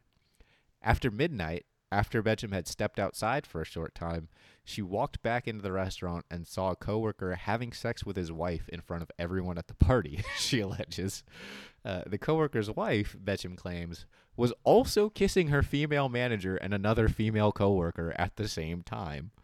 Shocked, disgusted, and outraged, Betcham alleges that she first ran out of the restaurant, but then went back inside to retrieve her guacamole bowl, only to find that her manager and the other coworker uh, were involved in the sexual encounter while vomiting. Uh, or sorry, uh, her manager and the other coworker involved in the sexual encounter were vomiting.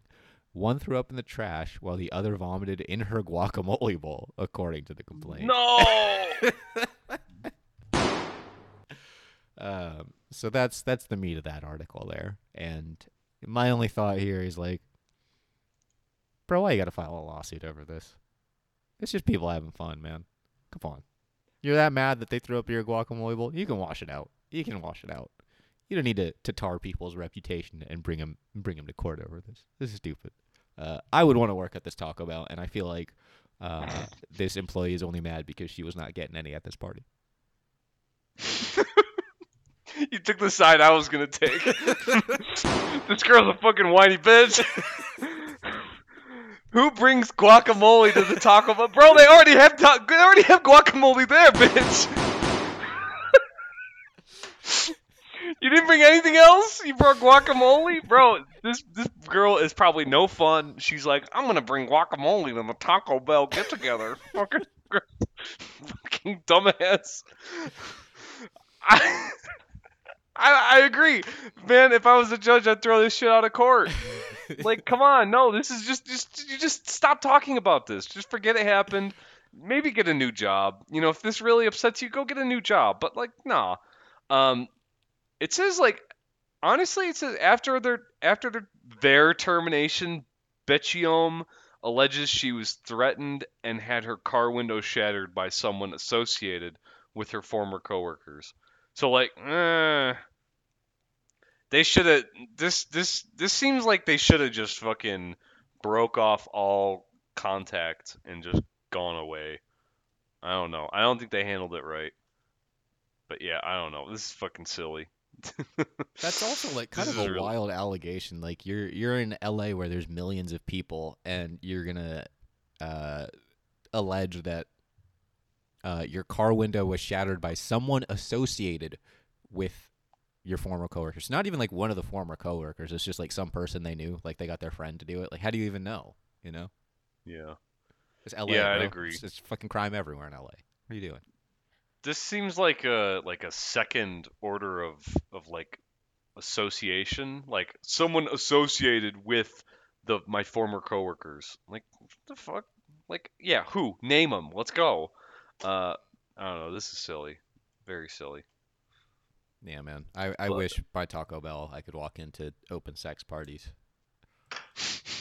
That'd be so great. I was gonna say, man, the people working this Taco Bell probably do not look very good. I don't know that I want to Oh, see that shit point. at all. Good point. Good point. Yeah, you gotta remember. You gotta remember the, the, the type of people that would that would be working there that are engaging in an open sex party. Yeah. This probably looks actually really disgusting, and uh, I'm gonna forget that this shit exists. Um, so I am going to first post. This is the uh, this is the this is the one that you knew was coming. This is the uh, the Shaky Knees 2024 Yeah. email gang uh, poster. We got who the fuck is Noah Kahan? I am sorry, I don't know who this is. Dog, that's what I asked when I listened to what what the fucking the one country guy, uh, Tyler whatever or something. I can't remember his name. Um, but there was like a, a feature of that Noah Kahan guy, and I was like, who who is this? I don't even care about this guy. Like what? I, but apparently he's like a big name, I guess. I suppose so, but he's on the Friday, so he's a bitch ass motherfucker. Well, actually, no. Friday night is good. Sunday, like Foo Fighters, they're getting shafted here. Uh, I don't, I don't know, man. i that's that's kind of messed up. I would have, Dave Grohl's I would have flipped those. What? Dave Grohl's like eighty. Like how how? I mean, come on. Is he is he really still putting on a good show with Foo Fighters? Are they getting shafted on Sunday? No, of it just course not. Like none of these 80-year-old? people are putting on a great show, but like, you know, I, I would say Foo Fighters have a bigger like appeal than Noah Kahan, unless they think that people are actually gonna like only go to this thing to go see Noah Kahan. But anyway, I digress. Um, the best one in this whole thing is probably fucking Arcade Fire, and that's a that's a fail. Uh, not not a big fan of this Friday. Uh, Interpol, your favorite band, is going to be there. Um, we are. There's also going to be uh uh I don't know Saturday. I don't really see like I, I did want to ask. There is one band name on Saturday that I am intrigued about. Do you do you know who it is? Um, let me look at this. Um, hmm. No, who who is it? Chicano Batman. I want to see what Chicano Batman looks like. What would Chicano Batman say? You could make a a short series out of Chicano Batman. Uh, describe what Chicano Batman. What would he do? Wh- who would he save? I don't I don't know enough about Chicano culture to to figure this out, man. Like I don't. I, don't- what, I, they're they're they're Mexican, right? Like they're Mexican, like Native Yeah, American or something. Mexican Americans. Uh, so I don't know. They're they're obviously in L.A. having open sex parties at Taco Bell. That's it. That's the only part of this. correct. Honestly, correct. Uh, Sunday. I literally don't care about it. The Loveless itself is being performed on Sunday. That's actually I forgot about that. Yeah, Loveless itself is being performed. Wow, damn. Uh, I guess we gotta go for Sunday. It's it's literally no. They just they just hook up like a record player with Loveless and just put some speakers on it. And it. Better than any of this shit. Yeah, I don't. Yeah, that was uh, I don't know. This is like a four out of ten. Like not not even a four out of ten. There's no one that I would like actually go solely to see on this. Um, yeah, that's rough. Yeah, I mean, I don't know. There's uh, like some decent bands, but no one I would go s- explicitly to see. I, I like some metric. I like some of their stuff. Um, Queens of the Stone Age as headliners. Uh, I I kind of like them sometimes. Uh, but the rest of it, yeah. I I looked at this and I was just thinking like, damn, we got so lucky to to go the year that Godspeed went. 'Cause, like, that was Yeah. that them alone were so much better than like uh, like just about in the year 2023. Everyone on this list combined, I would say. I would like to see Queens of the Stone Age live. It's kind of weird that they're that they're a dual uh, headliner with Weezer. Uh, yeah. I, I- I think it's just a weird like like they wanted four, but they, and they could get four, but they they couldn't list it like that. I don't know. They should have done. They should have kicked Noah Kahan off for fucking Queens of the Stone Age or Weezer to perform on Friday. Um, but I don't know. Like Queens of the Stone Age would be good. I'll, I'll give I'll give them that. Uh, I would love to see some of their older stuff done live. If they still have a lot of energy. Um, I'm gonna do a I'm gonna do a meme one. I'm gonna do freaking. I, I don't know why I'm really posting this. I was like, I was trying to find some good. Oh, files cannot exceed 10 megabytes. Fuck you. Um, this is funny just because like I think that this is the current edition of this of this poster. This is uh this is really dog shit. Rolling Loud LA in in 2024. They had to blur someone out because I think they probably canceled and they didn't want to redo the whole poster, so they just blurred it out. Um, ridiculous. that one was pretty funny. I think that there was someone on here. No, this is just this is just total trash.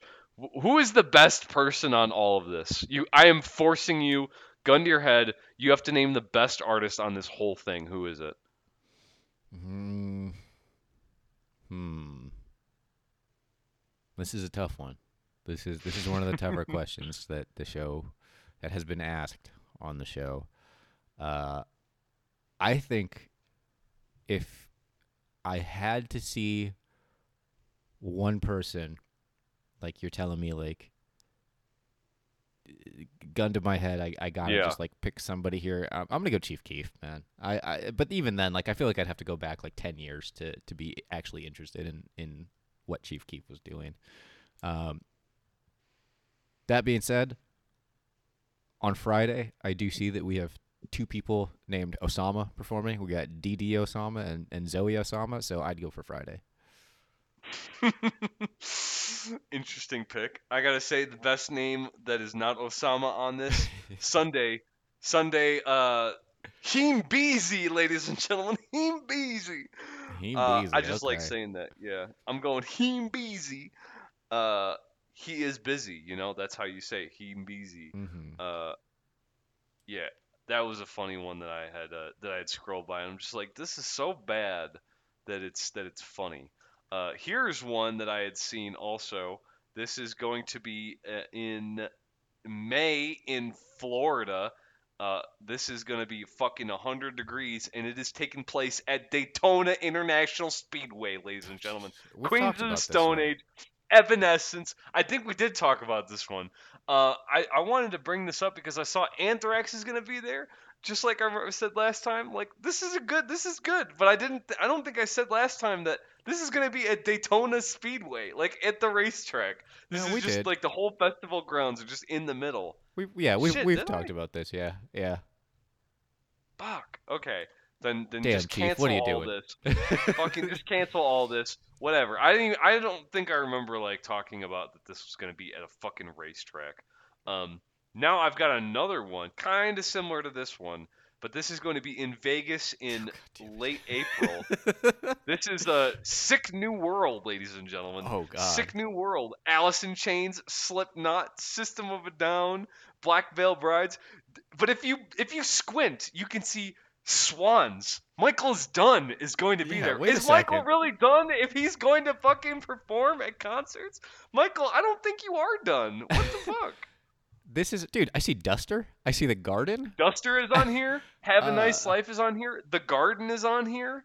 Is this Uh, Sleep or Sleep Dive is on Token? I can't tell. Is it is Sleep Token one band? Yeah, that's what it looks like. I thought it was Sleep at first. Damn, never mind. But yeah, have a nice life. I don't. Th- I think that's kind of it. Like I remember looking through this. Drop 19s. Uh, pretty much like that fourth row down. Like there's jack shit below that. I don't know a single person there. Did you listen Um, to Snow Strippers earlier this year, or, or was that something I thought about maybe listening to? It sounds like somewhat familiar. I don't think I've listened to them. Um, Helmet. Helmet. Fucking Helmet, bro. okay. Helmet's gonna Damn. be there. Helmet's gonna be there. I would love to go see Helmet.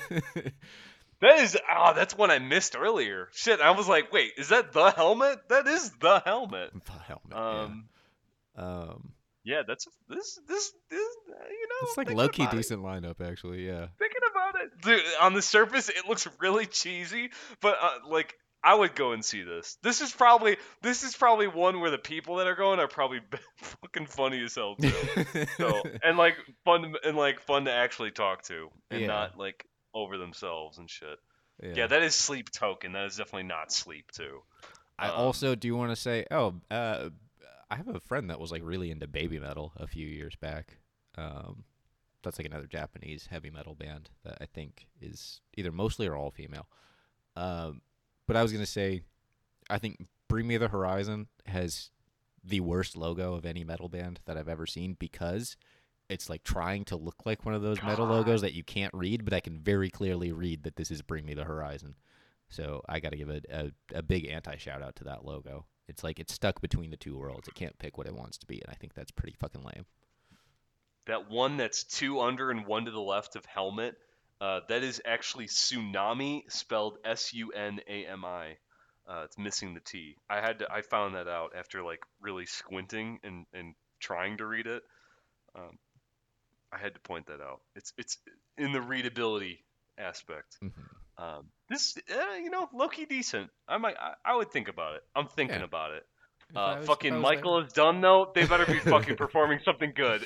They better fucking perform something good. If they perform this last shit album that they released, I'm not gonna be happy. At least perform something on the Seer. At least perform something on uh on uh, fucking Public Castrate. Well, they're not gonna do that. They could do something good. I know they can. And uh, just don't put me to sleep. Fucking please, please don't put me to sleep. I would go and see Helmet. Helmet's gonna be legit. Helmet not going to disappoint. Helmet is the surest thing on this whole on this whole poster. Um, but this is the low key sneaky one, and I'm like, you know, shit, I could I could drive there. I, I could do it. So so that's one that uh, this is a poster. I'm like, damn, I, I, I w- I'm thinking about it. Um, but I think it's I think it's fucking time. It's time. I, I'm I'm begging for the fucking piss Yeah, break, yeah, ladies and gentlemen. Here we go. Fuck. Fuck.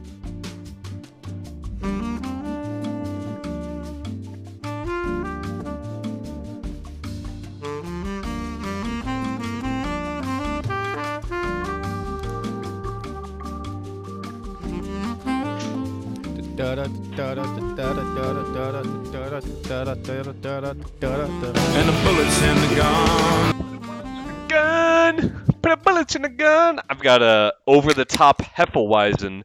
Oh fuck you! I was gonna do it. Oh shit! He cracking! He cracking! What do you got? Um, I got another Einstök here. I'm trying their winter ale. That's all. That's a it's a new seasonal one. I've heard of that. It looks kind of good. I've tried the Alaskan uh, winter ale. Like actually, that's the white ale. Eh, it's not so good. I'm I'm souring on Alaskan brewery lately. Like, it's, the amber is just not as good as I remember. Mm. I think they might have changed the recipe, which would be a big ass mistake. But I got a Hefeweizen from Moab, Utah. Uh, right at the government allowed five percent, but it's pretty good. I dig it. That's still fucking wild. Yeah, it is. Uh, it's pretty. It's pretty mild, but I'm all right with it. I like it, and uh, I have listened to three albums and uh, one EP this week. How much did you listen to? I got four albums this week. This is I actually listened to everything I said I was going to listen to, which is the first time that that's happened in, in quite a while. Oh, that's nice. I I, w- I don't think I was very. I actually listened to a lot of stuff on Monday. I think I only had one album left to listen to uh, when Tuesday rolled around. Um, so I, I yeah, I did. I was not pressed pressed, but I did want to listen to a couple things again over just to confirm my initial things. I'm gonna I'm gonna start this off. Okay. I'm gonna hit it right in here, right now. We have an announcement on the weekly Oh. drive-by Rare. We have an announcement. This is a this is a change from previous from previous conceptions, previous beliefs, and what we knew to be previously true. I would have I would have bet plenty of things that that this would always remain true, and or, or that this would not be the case. That this would not eventually come. But in 2023, in late November, Danny Brown is confirmed to be a weak ass fucking bitch Oh. and releasing a weak ass album. What the fuck? What the fuck is am I listening to? Oh, I'm 40 now. I'm so fucking old. Oh, drugs ruined my life, but I I released like three bomb ass albums on it. Oh no, my fucking life is ruined because I did drugs. Bitch, shut the fuck up. The whole reason we listen to you is that you were crazy and that you did scare the hoes because you were so crazy. Danny, what went wrong? Why are you so old and fucking busted now? Look at this album cover. Look at you being a fucking bitch. Oh, I'm so sad. Whoa, bitch. If I want to be sad, I'm gonna listen to Earl. I'm not gonna listen to you. Look at this shit. It is this fucking like photo, professional photo ass. Oh, I'm so sad. Is that a, uh, that is his hair? Shit. But it's just like oh the black shirt and the fucking chain or the the the small necklace. It's just like him being like looking like he's tired and just done. This is Michael is Done, the album by Danny Brown. Quaranta, quaranta. I am 40 years old. I, uh, but I like Italy. Oh, I don't fucking. I feel so old and drugs ruin my life. Yeah, wow. It took him 40 years to realize that drugs ruin your life. Didn't your mother tell you any different, Danny? Uh, that's what I gotta say about this album. I am gonna say I listened to Tantor, and that was a great song. And I saw that you added it, and I'm like, shit. Well, I can't fucking add it now. You the can. only other That's song where Danny. No, it's it's a it's a it's a it's a house rule to me. Okay, Maybe not alright, a, a, a, a a nail down rule.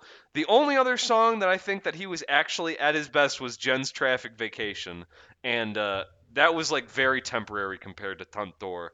Um, the one song that I did like that was far different that I tried to add because I thought it was in the spirit of this album was Celibate. And you can hate me, it's probably cheesy. You've listened to Mike this year, but I honestly thought that it was kind of cute. So I, I thought that it was uh, one that I should have added on. It was the only song of three that I was not bored to fucking sin. and uh, that's what I got, dude. This is a fucking two out of five. I do not like this album. It is so fucking boring. I this is not what I go to when I want Danny Brown. This is a fucking I dialed the wrong number. Sorry. Uh, this is not Pizza Hut. This is Jennifer. Um, yeah, no. This is I added Celibate. Celibate's a good song. I was gonna look up lyrics, but I'm like, what lyrics? What lyrics are there to this song, bro? It's fucking I am celibate. I used to celibate, but now I'm celibate. Is it, there, there you go. there- That's he, it. He It's got to sell a cute. bitch. They, the the pimp told him he he, he should sell a bitch. Yep. That's that. That's That's, also it. And that's classic. it. That's all you got. A classic rhyme here: celibate and bitch. I I could Yeah. not do better myself. Um. So when I opened the page for this album today, I I saw one friend had rated it a 4.5, and this is after I listened to the album, and I thought, I hope to God that that was not Steven. like, I really hope he did not give this a 4.5. Um, I'm not as upset with it as you are. Uh, obviously, Tantor is the best song on here. Like that's it's fucking no competition.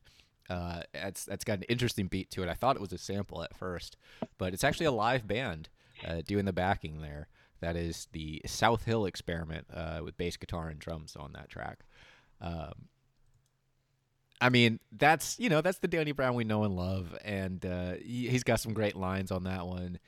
I I'm you know of the opinion that Danny Brown is not like the the lyricist lyricist kind of guy, or it's not like a bunch of crazy rhymes coming out of his ass or anything, which those guys are usually boring anyway. Um, he's he's just got a funny way of looking at things, and his lyrics have a lot of personality to him. And I love uh, he he has a line that he repeats a couple of times. He said, "This that Black Lives Matter, still sniff cocaine," and I'm like, hell yeah, Danny. That's it, man. That's that's why I listen to you. I love that. Um, it's it's. I feel like that's a that's a pretty quick song too, right? Like that's uh less than yeah two and a half minutes. Tantor is like two minutes. Yeah. That's every pretty much every song on here is pretty short. Uh, but yeah, uh, that that was easily the highlight uh, to me. Um, Celibate, I have in my notes here. I think that's a good track, but I have about zero desire to listen to like any musical song that has like women moaning in it. Like I'm just like, stop this. Like this is uncomfortable. I don't, don't, don't want to do this. It's not as bad as I think. The Chronic is the worst with it, where there's like a, a whole track. That It's either the Chronic or 2001. rough, I can't remember. Yeah, where there's a whole track of just like like Dre having sex with somebody or someone. I'm like, bro, this is this is terrible. I don't I don't want to listen to this in my good headphones where I can hear every fucking noise. Uh, so it's not that bad here, but it's still still not something I want to come back to. Um, I did like "Ain't My Concern." I don't have any specific notes. I just have, "Uh, ain't my concern" is good. Uh, one question I did have: Is it just me, or is Dark Sword Angel? Does that song have terrible quality? Is that just like the the like I was listening to this on Bandcamp, not Spotify or anything. So I'm thinking maybe it's just like the, they put up a bad version there. But did you notice anything about that song? Did it sound especially bad to you? Mm, not really. I don't think that it was. I don't. Are you talking about just like Like lo-fi. everything in it? Yeah, like Or lo- very okay, production was lo-fi. terrible. Yeah. Uh, I think that's one take to the song. Like, if, if that's just your opinion of it, then that's probably you, you probably listened to the correct song, is what Okay. I should say, Okay. and that it's just not your taste. Okay. Uh, so there's that. Uh, YBP. I, I just thought that was interesting because you got like a dude from Detroit doing like an E40 delivery. I didn't expect that. Yeah. That was that was a little bit jarring to me. Um, but it's not like a good song either way. Uh, and that's where I kind of I'm gonna say from from Down With It onward, which Down With It I thought was like kind of a lame song, but I can forgive it So because it's bad. it's it's honest. Like I'll I'm not gonna I'm not gonna fight someone, you know, being honest and like bearing their soul in the mic or whatever. But uh, I don't want to fucking listen to it. Um, so you know, no no knocks on Danny as a person or anything, but like kind of like you said, like if I'm trying to listen to some like sad, depressing shit, especially if it's rap, then yeah, I'd probably go to Earl for that before anybody else. But in general, like I just think there's you know more fitting sad music out there, and um, overall, I think the back half of this album, like basically from Down With It on, it's just fucking boring, man. I mean, Celibate, I'll, I'll give like a little bit of an exception there. Um, and maybe even some of the middle of it with like Dark Sword Angel and YBP, I guess. Uh, it's just it's just boring, and I get it. It's because Danny's fucking bored, man. He talks about it all over the album that like he's just kind of rapping because he has to at this point because it's what pays his bills, and it's like, okay, sure, but I don't want to listen to that then. Like, I get that you know that's what the it's for the core fan base. They're gonna eat it up. They're gonna they're gonna love it, and they're gonna be happy for any new Danny they get. Uh, but like if you're not having fun with it, man, like I'm not gonna have fun listening to it. Probably there's there's very few albums I know where uh, explicitly people were not enjoying making it that I actually do like. I think Trout Mask Replica is the first one that comes to mind because uh, Don Van Vliet was a fucking madman and like actually kind of abusive towards the band on that album um, from stuff that I've read. Uh, but that's still like you know that's that's that's a good album because of the vision that went into it because it's so fucking wonky. Uh, this is just like your you know regular old hip hop album. Like, bro, if it's not fun, then like I don't I don't have a reason to come back to this. And I think Danny's just bored, man. He, he's forty. You know, it's Yeah. a lot of the album is you know him looking you know thinking about being 40 and it, it does kind of have like that uh you know that double meaning because he got big off of an album called 30 uh so this is you know 10 years later and him you know thinking about his life and his career and a lot of it just comes from the fact that like yeah you have to he has to work uh fucking shocker um you know and uh, there's a lot of shit about how he thinks he uh, chased away the love of his life. Uh, he he alludes to the fact that he cheated on her, and you know she was kind of done with it after that. And he's like, "Damn, bro, like, damn, that was probably the one." And that's what Downwood is about, and that's he he references it so much that he lost this woman that he really loved. And it's like, I get it, man, but like, I'm not trying to listen to your diary. Like, honestly, Yeah. um, turn that sadness into into you know put put some metaphors around it or something or or tell a story with it. But don't just tell me that you're sad because you know you you you fucked up and somebody left because of it. Like i don't feel sorry for you you know? Um so i mean you know i understand you giving this a two. I think i still got enough enjoyment out of it and it was quick enough uh even with a lot of it being at least you know generally kind of uninteresting. Um, I'm gonna give this a three. I think it's it's the weakest of the Danny Brown albums that I have listened to, um, easily. But and that's the rating here is like fucking mind boggling. Like I'm surprised people like this so much more than you know what I'm saying. Uh, that's that's just strange to me. But you know, new Danny, I'm happy for it. Um, Quaranta, three out of five. I think uh I think Ain't My Concern lyrically is of all the sad of all the sad down tempo songs, probably the best, but uh, it's just not one that I find a lot of interest in listening after like a second time. It's not something that's upbeat enough that makes me want to hear this whole story, you know, over, you know, over and over and over again. Um, I'm gonna say Hanami is boring as shit. Dog, I don't even remember. is like it's the it's like it's got really light kind of light sounding percussion that has some interesting like or some attempting to be interesting electronic uh like it's just really really vanilla it's really really vanilla and doesn't it doesn't sound unique it doesn't sound like anything above some of some really like kind of light childish gambino production. And i'm just like you're you, you didn't have to release this bro bro. Like this this this did not need to come out. You could just delete shakedown hanami and bass jam and i would have the exact same opinion. Or maybe even slightly better but that yeah i don't know. Like i this this one was just not for me. I think that this should have been this is like one that i can say that really really truly should have been an ep this Yeah. should have been an 18 minute ep that is probably what i would expect something like a i'm sad i'm 40 i'm fucking this shit i'm gonna do it right now. Delete shakedown hanami and bass jam. That's like 11-ish minutes. Uh, you delete down with it. That's like 13 14 minutes. And delete fucking yeah probably ybp and there there you go that's like about 17 or 18 minutes gone That'd be solid EP. That, that cuts it.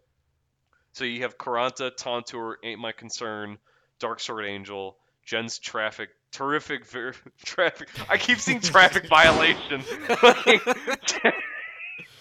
Jenn's Terrific Vacation, and then Celibate. That'd be fine, man. I'd be. I would. I would. I would probably like that EP. I would probably consider liking that EP yeah. like a- as an EP. So, but but all this filler, it's just no, I don't care. It's like all of that filler really pulled me off of the pulled me off of listening to the album. I- You know, it, it really was until like Jenn's terrific vacation and celibate that I'm like started to get even minorly back in, and that was it. Like those those three songs were the peak for me. And I just I couldn't like Quaranta put me to sleep too. Like I was not Yeah.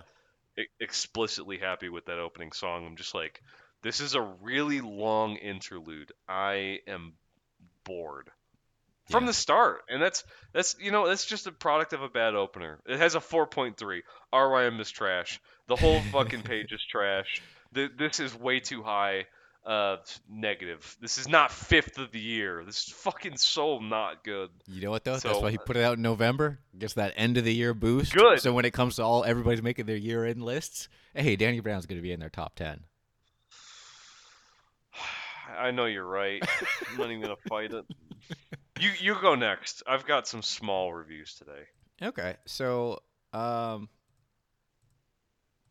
I listened to an album that came out on July fourth, the fourth of July. The artist put this out on the fourth of July, twenty twenty three. Uh, this is a basically forty five minute album by an artist named Gezebelle Gaburgably. Oh no, I forgot that this is the hate edition. and um, here's my thoughts on it. Finding Oh, a no. suitable site for a landfill can be complex. Landfill operators will work with regulators to be sure the new facility is located in the right place. Some places, like properties near wetlands, will be carefully evaluated for any environmental concerns. Impacts on nearby traffic will be analyzed. The site will also be evaluated to understand the land, groundwater, and surface water in the vicinity. Is this the L Community feedback is important to consider, and meeting environmental and land use standards are a must. Once the site is approved by the regulator, the first step is to follow permit plans for sound construction. The second step is to secure the base of the landfill to provide a stable base for the liner. How fucking long? What is the point? composite liner is installed on the base and sides of the landfill. Leachate, a natural occurrence when waste is in contact with water, is collected through a system of drains, pumps, pipes, and hoses that move leachate away from the landfill. The leachate collection system will act as an effective biological What is she filter by removing excess moisture from the bottom of the landfill. A groundwater monitoring system is installed to ensure the landfill does not impact groundwater at the site. The monitoring system acts as an alert in case additional measures may be needed to protect neighboring properties. Groundwater quality is protected at all times. Access to the site is carefully controlled for safety, and waste is screened by appropriate. Bro, bitch, I don't required. fucking care. What's the the, landfill point? is ready to receive waste that has not been recycled. Equipment compacts the waste each day before daily Oh cover, God. soil or tarps, Where's is placed to avoid potential reference? littering and odor. Gas wells are It's installed just to like woman- methane woman- generated by the Woman waste. talking MP3. Once full, the landfill is covered with a cover system approved by the regulator. Groundwater continues to be monitored, and methane gas is collected and destroyed or turned into energy or fuel. When the landfill stops accepting waste, regulators will approve its closure and will monitor its safety for 30 years or as required by the regulators. Then, controls will be put in place to keep the property secure for the future. The property surrounding a closed landfill can be used for commercial or industrial use. But commonly, the property is used for Alright, I green have- I have- space, I have a- I have suitable I have a for guess to why recreation or habitat conservation. We strongly support wildlife habitat conservation at our landfills through our partnership with the Wildlife Habitat Council. Is is that is that announcer the same girl that sang this album? No. Okay, why did you just play that whole fucking commercial for a landfill? Because this is landfill music. This is two out of five. Yeah, probably. Fucking, I don't know, bro. I like, I listened to this when I was for the first time when I was pretty drunk, and I'm surprised that you. I'm surprised. Do you do you not find a single redeeming quality in it? Is it just totally landfill pave over it? You're there's nothing in here that you find redeeming or unique as an album. Yeah, I mean, um, so the, the term landfill is doesn't too long. like. I'm gonna say it's too long. Oh, absolutely. It's too long. It should should be like 30 minutes. Yeah, that's my last note here. Is I say this would have got a 2.5 if it was 30 minutes, but at 44, uh, especially with seven and a half minutes for Bird Bath, like this is two out of five. Uh, but you know, landfill doesn't necessarily mean like bad. It it just means it's very disposable. It's something you consume, and then you toss it. And like, there's some ideas here. Um, it wasn't like a dreadful listen. There's some edits that remind me of like old school YouTube poops, and I don't I don't like or dislike that. It's just what it is. Uh, but I don't hear why this album needs to exist. Like I just I don't I, I don't like I, I I don't I didn't get anything out of listening to it. It's just in one ear out the other and then it's gone. Um and this album sounds like it hasn't showered in four or five days. Maybe it's a good definitely gives that definitely gives that opinion that it has not showered in like five years. This is a smelly sounding album of like body odor and like gross wrangly hair. Like that's just nasty. Yeah. No shampoo. Um, I think that uh, inside her and uh, probably you're right are some are some really bad songs that you could that you could delete. Uh, the vocals are bad. Um, Unfathomable Pain, underrated, decent song. Uh, I think. Uh, what, come on, come on. At least humor me here. Tell me what you think about Slime. I look, so I listened to this album and I did not hear anything worth even taking a note on. It, it was just, oh, here's here's some some fucking uh girl who can't sing over some shit gaze guitars over some drums that I don't know. They're they're programmed drums, I guess. It sounds like drum machine type shit. Maybe she's playing live drums later sound bad. I don't know, but it's there's there's nothing like there's nothing here, man. There's nothing here, nothing. Nothing at all. Um, Inside her is the only type, the, the only, the only moment that even caught my attention because some of the lyrics there are pretty terrible. But that was Yeah. it. That is, I, I'm actually, I am actually a little bit sad to hear that. I, I am a bit sad that uh that there wasn't anything noteworthy. I, I, I really uh I kind of disagree with that. I, I feel Oh, like Quarter Pounder was terrible. been- Now that I'm looking at the track list, actually, that was a fucking terrible song. That's Quarter like she's like is- rapping on that song or something. Get the That one is here, man. okay. That's the rap song. Yeah, that's pretty fucking trash. I find I found it endearing trash. I don't know why, but I I think uh I think I should probably re-listen and rescore this because it's definitely not what I originally scored it as. But I uh, I found a lot of this very energetic that you know felt like a little bit of a reprieve from other music that I listened to that made me feel nothing. A lot like the Danny Brown album. I did not feel a lot from that. I felt, if anything, like a mild negative emotion of just like this feels empty and pretty hollow. And sure, I think that the production of it sounds better because it's professional than than something like this. But I felt energy in a lot of different ways. I felt some like genuine, authentic emotion of anger and kind of bitterness and feeling uh, insufficient. And I, I think that that is a quality in music in music that is uh, sometimes overseen. You know, f- f- in in the presence of of a pretty pretty mediocre production and mastering, if you can even say that there is mastering on this. Um, because I and, and that's not me saying that SoundCloud SoundCloud people are good, but I, I think that this was a step up from SoundCloud. So uh, you know, yeah, it is shit gaze, but eh, I found it endearing. So you know, I'll, I'll just I'll just accept the L. Fuck it, whatever. Yeah, I know I get an L for this, but Slime is a good song. I'm sticking by that. Uh, at least through the end of this year, and at least through the end of next year, because I think it's a jam. And if you, if it, I'm, I'm sad that you didn't even take a note on Slime, because that's like the one song I still go back to from this. That is a jam. It's a fucking jam. It's a screamer. It's a, it's a turn the fucking car up music. And uh, yeah, fine, fuck it. Just I'm gonna sip my beer now. Okay. Um, Young Zoomer seven seven seven says, and this is a 24 year old man. Can you not read this? Says, uh, Whatever this is. this turned me into a fem cell. Yeah, that's what I said last time. Oh, you That's did? I said over the show. I said this turned me into a femcell. like, or like I can empathize with the fem cells after listening to this. Yeah, I said that. I said that this was the first. Uh, I don't know that this was the fem cell music or something like that, or the first fi- 3.5 that was like some certain subgenre, and it was a femcell album. I don't know. I think it was. I'd have to go back and listen, but uh, yeah, this is femcell music for sure.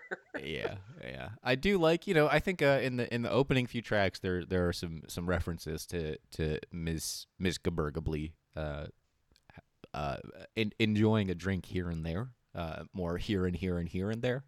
Uh, and I, I thought I was gonna like connect with this on a on a spiritual level because of that, but like no, it just sounds like someone I, I wouldn't want to be around, you know? Yeah. Yeah, sorry. I uh I don't have anything else to say. I'm uh I'm, I'm gonna remain a little bit upset that there was no there were no notes on slime and that it was just in one ear out the other. And that's uh, I think it's because it was a short song. That's that's what I'll stick to. I'll just I'll just I'll just assume it was that. But uh I've got I've got an album of something that I listened to from last year that I believe ended up in my top 15 and uh, this is a uh, this is an album from a uh, from a from a person from Ohio. Yep, it's trash. You already know. Uh, this is this is Death's Dynamic Shroud, an electronic artist um, that put out a work in November 10th called Midnight Tangerine. Uh, this is a this is a about a 41 minute work. Um, so I will say that uh, the genres of the work that I listened to last year called Dark Life that I actually that I really really enjoyed. Um, the genres there are glitch pop, vapor, synth pop, vaporwave, post-industrial, plunderphonics, and progressive electronic is really the only other one that I think is relevant. This album, Midnight Tangerine, synth pop, art pop, progressive pop, sophisti-pop, progressive electronic, utopian virtual. Uh, utopian virtual is a genre defined as a style of vapor music which evolved out of vaporwave scene in the mid 2010s. Uh, fucking, uh, born out of hypnagogic pop, emulates late 20th century futuristic and corporate aesthetics, often using tacky sounding MIDI esque instruments. um, and with some fucking looping and shit. I don't fucking know. Anyway, I listened to uh, I listened to Midnight Tangerine, and uh, instead of expecting a, a whole sound collage of actually interesting sounding progressive electronic collages, uh, I got a guy fucking like soft whispering over a fucking like uh, elevator music, electronic background uh, stuff, and uh, I'm I'm just gonna say I listened to this shit because it was rated pretty similarly, you know, score wise to Dark Life, and uh, I'm not making this mistake again. This is a, uh two out of ten. Uh, certain songs that I think are very very mild highlights are Hologram World. I've got Hologram World. This is actually one of the longer songs on the album. Uh, I noted this song as being incredibly bubbly, bubblier than the bubbliest of bubble songs, and uh, you know I, I thought it was a bit interesting. This is this is the one where I kind of my ears perked up and I thought, oh, this is a little bit different. This is you know not what I had listened to prior on this album. Um, this is one where the you know just all of the electronics in the background made me interested in some of the more unique non-loopy stuff that sounded a lot like there was there was a pattern in this individual stuff that was happening that made it feel like I wasn't listening to just the same shit of uh, really kind of I would compare it to some of Oneohtrix Point Never's worst stuff that like I did not find any interest in any interest in, and then it's just very vast sounding. Um, I'm going to say some anti shoutouts probably go to Bleeding of the Sun and Hotel Girl. Hotel Girl is a 52 minute interlude, I think. Who puts an interlude as song three? Fucking nobody except this guy. So, um, I'm gonna say in general the vocals are not very good. They're not very interesting. It's like light sound. It's like trying to be a a shoegazy male vocal, but it's not panning out because there are very little instruments uh, on here. I didn't really find anything other than very very light guitars that occur around like some of the end, like 11 months. Like there are some pretty good, like like somewhat okay sounding light riffs that occur in the middle to the end of the song that are not significant enough to like base a whole song around. But um, in general, this is pretty bland, pretty vanilla, and yeah, I would say, like you said, the last album, in one ear, out the other. So I'm giving this a 2.5. Death Dynamic Shroud, probably the last thing I listened to. This was a. You tricked me, I guess. You fucking nerd. Uh, Thanks for that. So yeah, two out of five. uh, have you listened to the the previous version of this album that came out last year? Uh, no. Apparently, they released the same thing last year in in July. It was just, I guess, the production was shittier. Probably, like it sounded worse. I would say it maybe wasn't mastered and they just released it as a mix. I don't know, man. Vaporwave artists really don't give a shit. The art, the genres on here are different too. There's indietronica and ambient pop. Like, not that that makes it any better at all. I don't get it, man. This is like this is like a this is someone that releases their music over YouTube, and uh, they they just get classified as albums in here. Like back in my day, you had to fucking release albums like physically and legitimately. What defines an album? Because I've seen so many like YouTube mixes or YouTube releases or shit that's just available on YouTube. Like, what's the bare minimum for what an album is? Uh, This is a Are you talking about or overall or just worms, I don't care. Eh, like both. Like, like, what do you consider a, a, a the bare minimum for an album necessary to be? I'm gonna take the cop out answer here and say that I think it's all just kind of what the artist intends it to be perceived as. Uh, which also I don't know if you noticed, but that uh, that EP you listened to either last week or the week before, or I mean last show or the show before, the tra whatever, uh, that got reclassified as an album officially. So Oh, really?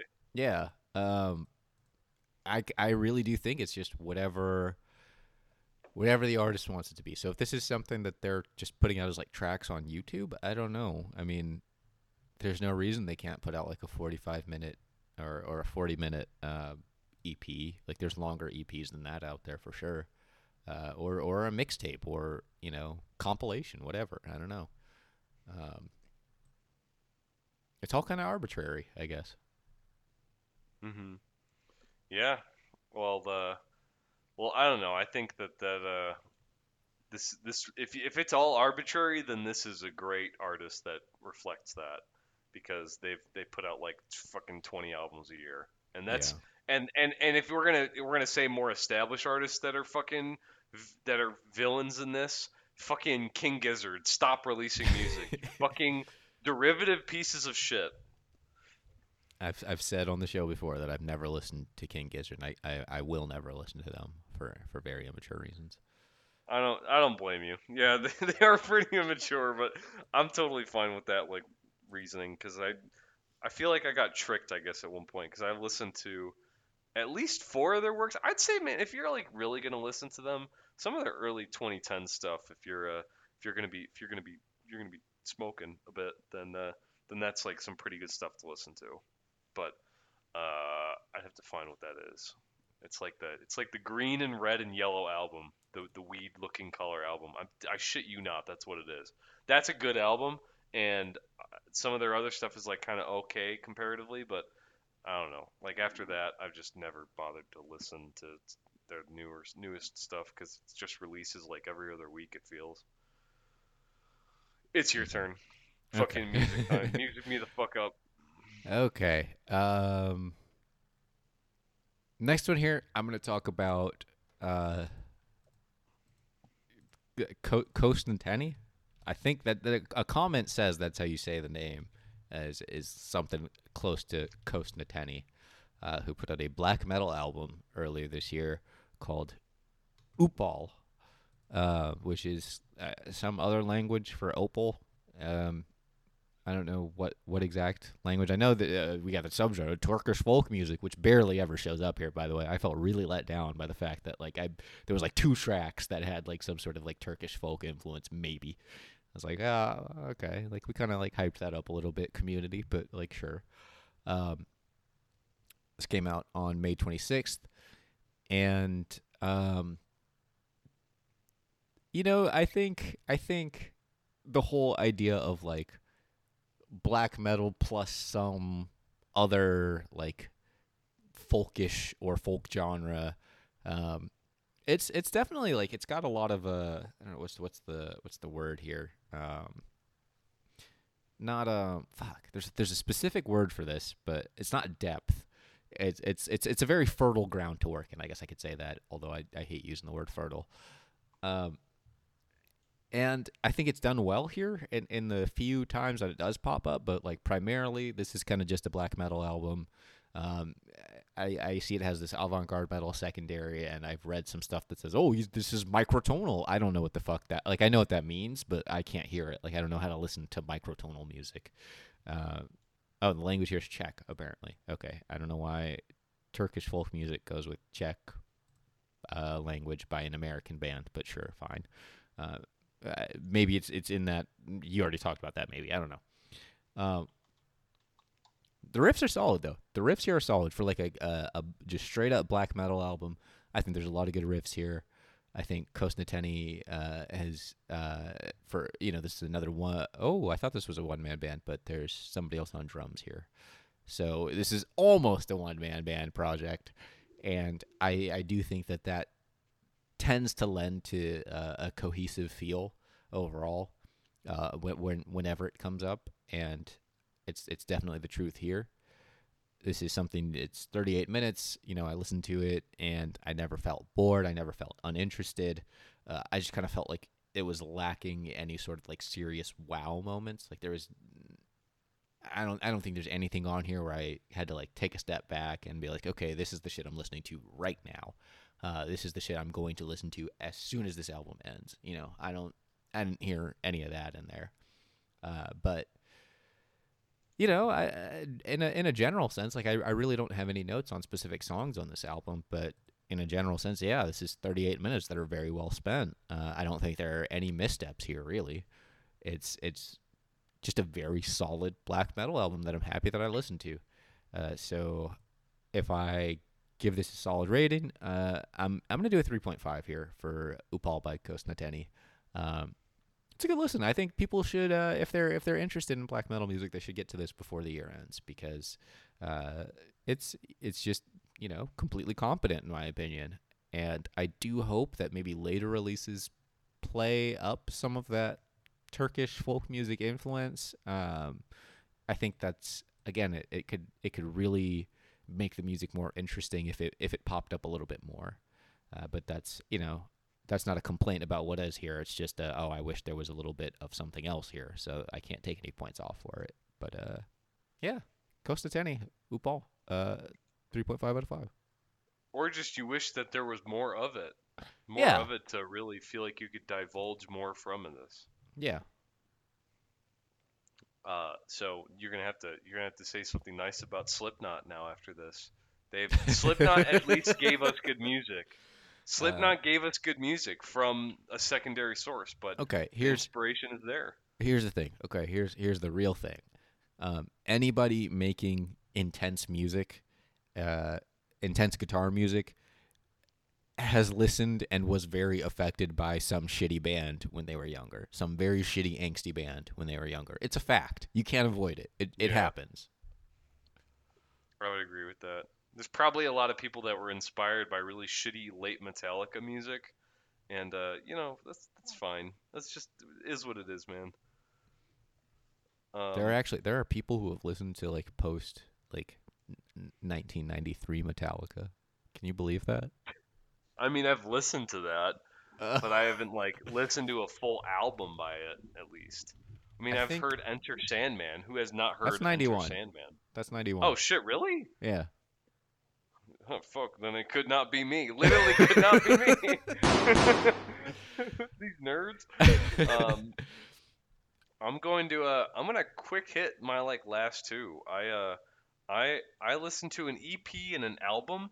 This EP is like cheating. This is a this is like an archival EP. I think this is like an EP of just like shit. We have this music and we're not gonna make any other music, but like we we still want to release something new, and uh, we want to release like merch so that you buy our merch and shit. And uh, that's what this band Yellow Swans did. Uh, they actually on their Bandcamp have new merch and shit because they released this EP. Uh, this is a band from Portland, Oregon. The merch is shit. Honestly, it's Ah, not. damn it. not. It's not good looking. It's so. It's it's like maximalist looking, like a fucking, like, you would only wear this shit at concerts. Only ever. You would never be caught dead wearing this otherwise. Um, this is uh, this is Yellow Swans. This is a band uh, that needs no introduction. It has released Going Places, and other than that, I don't fucking know what else they released. I've not listened to anything else they released, but they hit it and became an internet classic on one album instantly. There's probably some other stuff. There's uh this this album from 2007, Drowner, Yellow Swans that is bolded, and there's probably some other works like Copper Silver, uh, which was a collab with Grey Daturas. Probably pretty good. Has some really good ratings, and uh, but doesn't have the volume. Uh, but Going Places is a is a cult classic. Um, you listen to that, that's a it's it's just a fucking jam. It's it's it's got all of the all of the sophistication that you want in a drone album. That there's it's got the mainline harsh noise with just enough to keep you interested on the on the sub level. Um, and they have released a, an EP from 2007 2008 that it was recorded around then. So probably just after the Drowner Yellow Swans, probably supposed to be an EP uh, after that, and maybe even leading up to the Going Places album from 2010. Um, Left Behind as a as an art album artwork kind of emulates that Left Behind, or not the Left Behind, the Going Places artwork. It's it's mostly monochrome, you know, a little bit of hints of other of color in there, but you know, mostly reflecting a monochrome, not really blurred, not really not really a photo of something, not really a doesn't really look like it has a source artwork. It looks mostly random or generated, but there are two main songs on here uh, that are seem to be. I, I, I want to believe that they're dedicated to someone, that they're dedicated to people. Um, we have Left Behind, the main track. Uh, I also listened to this on Bandcamp. Um, Left Behind is mostly feels like an interlude. Yes, a drone interlude is three and a half minutes, um, especially when the other songs are a lot longer. Um, this Left Behind, the, the the namesake song, does not feel like it has anything that's sophisticated and or changing or dynamic. It's a really it's it's kind of like a like a I think for drone albums you need a first song that kind of take you there. You can't just drop something, you know, that's that's supposed to be your your your bread and butter or your meat and potatoes on a as a first track. You kind of need something to to bring a listener in to uh to to the genre, you know, bring them back into the atmosphere of a drone song. And Left Behind as a song does that. Um, really a little, really really harsh um, really fuzzy and distorted kind of um, kind of aquatic sounds. I don't know how to describe that part, but um, there's not there's no there's not like a piano or an elect or a or a soul electronic um, influence on here. But I'd say that this is like um, this is just like a really fuzzy, distorted bring-in song. Um, 4JR and 4NB are both very different. Um, 4JR is a much, much harsher song. Um, you feel this probably about a minute and a half in as it like builds up into this like it builds up into this like vocal sounding hum that continues through like four minutes where like kind of right into like four and a half five minutes you're just like this is this is the going places ep this is what the Going Places EP would sound like if it existed.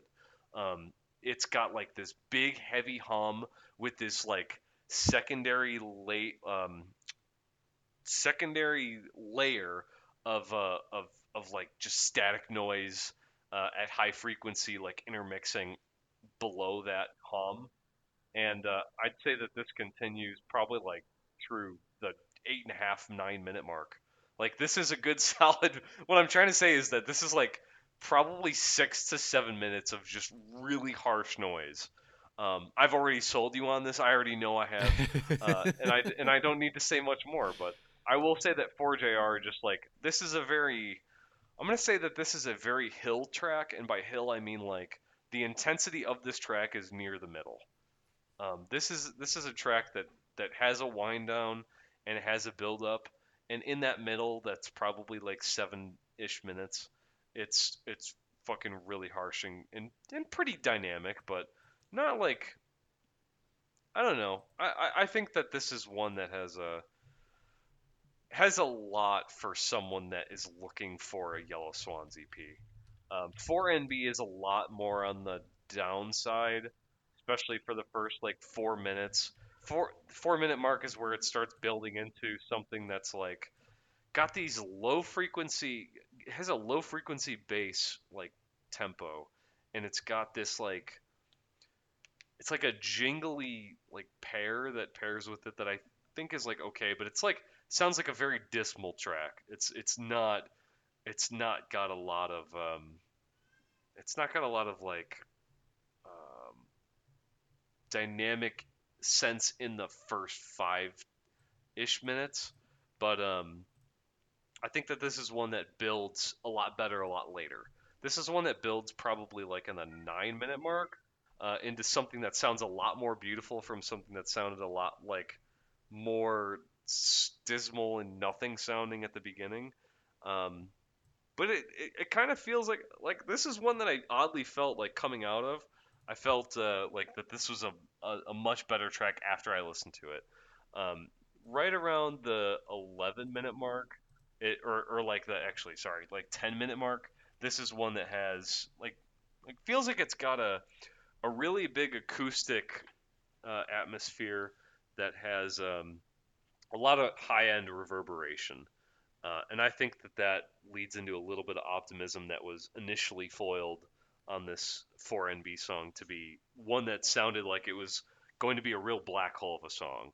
Um, as an EP, I think this is pretty solid. You know, it delivers a, a couple different cool ideas that, um, you know, probably was recorded a long time ago, uh, if the credits are to be believed. And I'm going to give this a 3.5.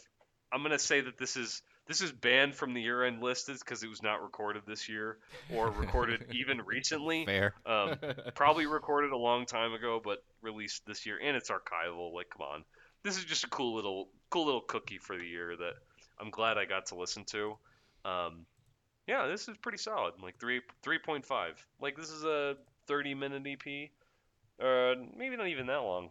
Uh, yeah, like 28 minutes. I don't know. Um, but I dig it. It's pretty nice.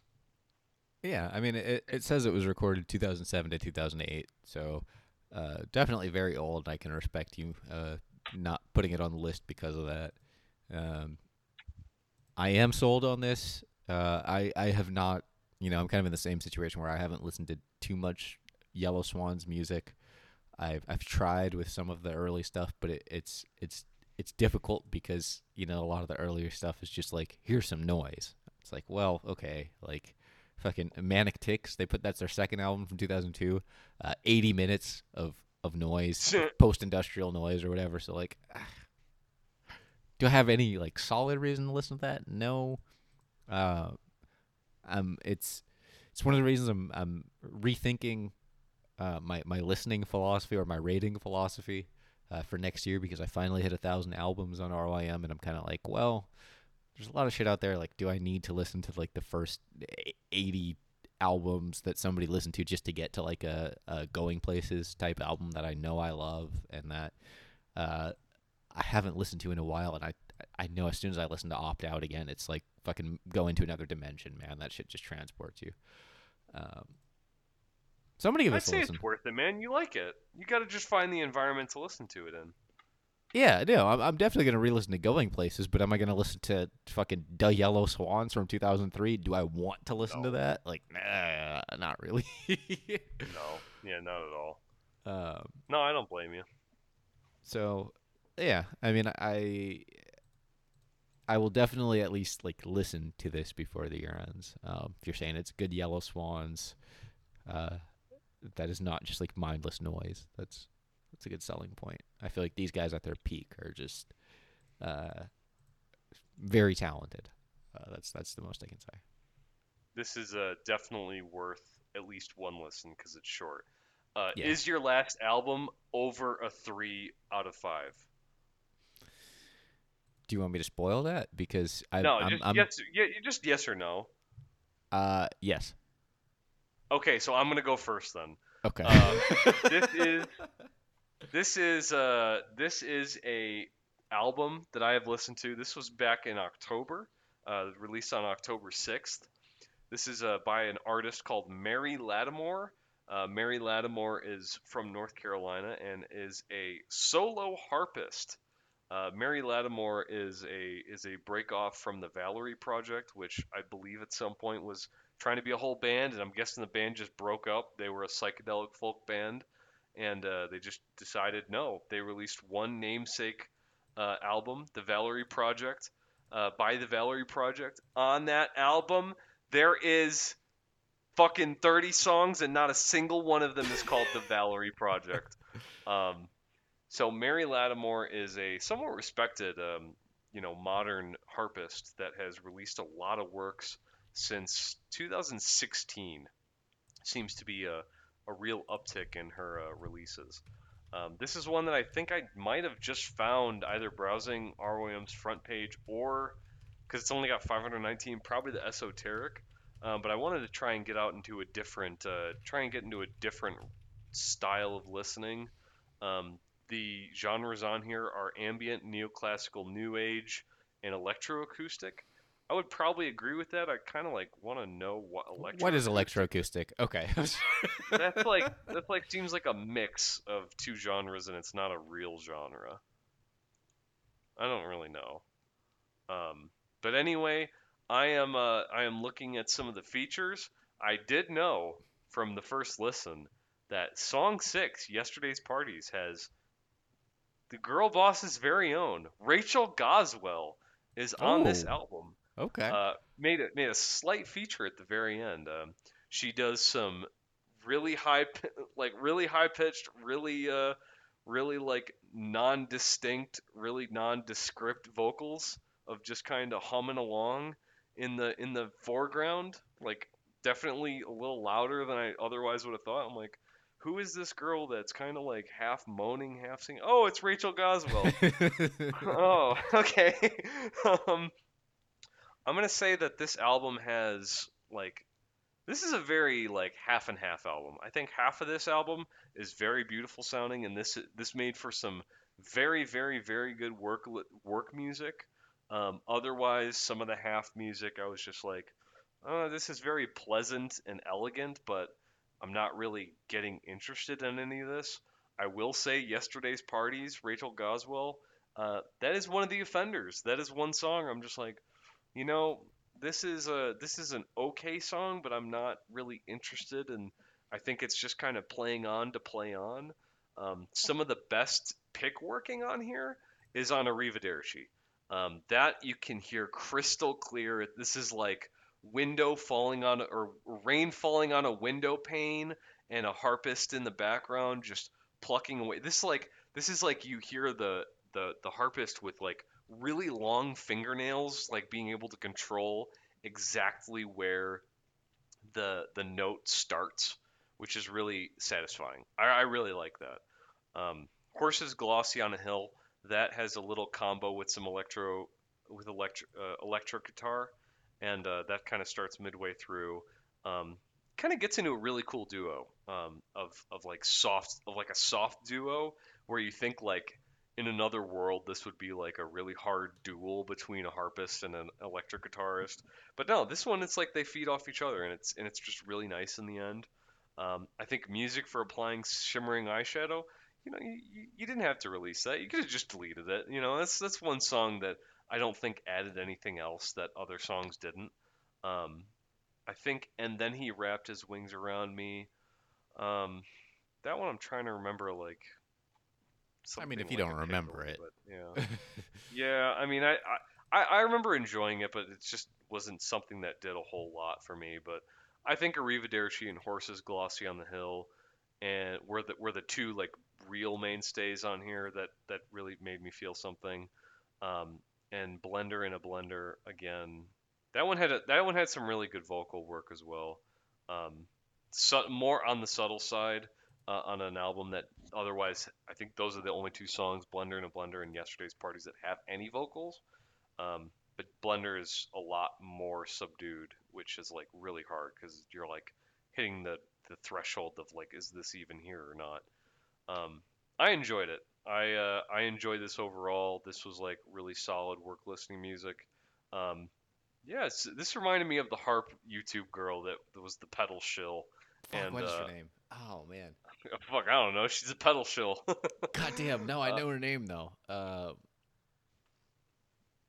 I'm looking oh man. Emily Harp Emily YouTube. Hobson. pedal shill. Emily something. Emily Hopkins. Hopkins. There it is. Okay. All right. Second result, by the way. Uh, Of course. I, I'm sending this as proof uh, because I looked up. I looked up explicitly harp YouTube pedal shill. I'm surprised and, she's uh, not there first. she is. I, I don't know the pedal harp. That was the first one. Oh, Um, okay. maybe this is her second page or something. I don't fucking know. Um, but yeah, this is that's what I remind it reminded me of, and I, I really enjoyed it. You know, this is a this is a solid listen, like three out of five. You know, it there is not something more three out of five than this, so that's why I asked if it was higher than three out of five. Um, nice listen, thirty nine minutes, maybe a bit long for something that's just a nice listen. Uh, I mean, that's that's fair enough. Um, I think it, it fits the rating well enough. Uh, she this this Mary Lattimore, she's she's uh contributed uh to projects by a few artists that we know about. Um, I've never listened to Kurt Vile. I don't know if you have, but she's been on a few Kurt Vile albums. I I felt like you listened to Meg Baird earlier this year, uh, but maybe that was just something that I again I thought I was going to listen to at some point because you haven't rated it. Uh, on she's been on a couple of her albums. Um, she's been on a Moor Mother album. Uh, she's been on a Nothing album. That one surprised me. Uh, she's been on a Soccer Mommy album, which is an artist I refuse to listen to based on the name, and uh, she's been on a, Jeffrey Contuladesma. Uh, I, I've said his name wrong, but she's been on one of his albums. Uh, so she she's been on a Hop Along album. Um, That's un- very unsurprising. really? Okay. Yeah. Hop Along was, was one of the fi- first five I would have guessed, like, if she was appearing on it. Okay. For me, for me, honestly, it's the 2023 work that she did with uh, Young Morpheus, ladies and gentlemen. From when it came. Young Morpheus. I need to listen. I might to actually that, listen to that. the artwork's fucking dope, bro. You see this artwork? East Coast hip hop, jazz rap, bro. I think I think we found the album for next week. I love Young this Morpheus. artwork, man. It's got some fucking medieval soldiers on a horse, man. Like I take this. I hope this is a four out of five. I hope this is like actually really good. That would be awesome. Young Forty. Morpheus. It's it's forty nine minutes, and it's got a couple of people that I know have worked with Blue. So um, okay, I'm I'm gonna check this out. This looks good. I'll listen to it. Fuck Mary Lattimore. I don't care about her actual album. Fucking Young Morpheus, man. I'm gonna listen to that one. Oh, the descriptors lethargic, deadpan, mellow is the first Ah, three. shit. Oh, not looking good. Uh, uh, so this Oh. will probably be I'll bad. give it. I'll give it. I'll give it four songs, and if it's trash, I'm not finishing it. Oh, one of my friends listened to this and he thought it was decent. He gave it a three out of five. Okay, We'll see. I'll ask him about We'll it. Yeah. All right, my last one for the day. Uh, this is one that I actually I was I was tying your reputation to this album because this is a Polish jazz album uh, that you reviewed last show and uh, shamed me for not having listened to yet. After I almost listened to it based on you posting it in the chat, and then I just didn't have time for it, even though it's a, it's a forty minute album. Uh, this is by uh, an artist, a band named Sneaky Jesus. Uh, great name, great name, and uh, they put out an album for uh, Chaching Taphed. Uh, this came out on October fifth. Now, you already asked me, was this above a three out of five? And I said yes. Uh, I gotta say, man, uh, I, I I had some thoughts. Uh, I had some thoughts on the early tracks. Um, you know, there's the one that we talked about last week, uh, Krus-. Uh, I think I think you just say that Krusiak. I don't know because Polish people like to put a bunch of letters in their words that don't actually mean anything. I thought French was bad about that, but fucking Polish, man. Yeah. It's just it's just letters on top of letters, man, and it's it's probably just because of how we romanize it. Maybe they mean something in Cyrillic. Maybe it like pops up there. I don't know. Um, I don't actually even know how Polish people like to use their alphabet. Uh, I, I- fuck it, man. I don't know, but they make some damn good music, so I'll give them a shot. Uh, like I said, we talked about Krysiak. It's got a few different, very distinct pieces to it. Uh, I am surprised at how well they fit together, especially when that really dubby bass comes in. I I completely was not expecting that, and for something that should be jarring, it it comes off as uh, surprisingly smooth. So I I do really appreciate that. Um, I'm really just gonna refer to these tracks by like the uh, first word in them where I can find that because I don't want to embarrass myself too much. Uh, so Chinsky, I'm gonna go track by track here. Uh, that was that was a, a pretty active track. Uh, it, it it almost felt like you know the the party song of the album. It, it was kind of funky in that way, and again, like I, I felt like they're they're bringing in you know these these different genres, and it's working in ways that it shouldn't. Um, even as far as like you know the the Polish jazz that I've been exposed to, uh, they're they're surprising me with with how how willing they are to uh, take in elements of of non jazz and even like non specifically electronic genres. Uh, I I think they do it really well, uh, at least in those first two songs. Um, after that, it's and I didn't I didn't talk about the first song here because it's like basically just an intro. So after that, it's Wuklatsi. Um, and if anybody Polish is listening here, uh, don't bully me, please.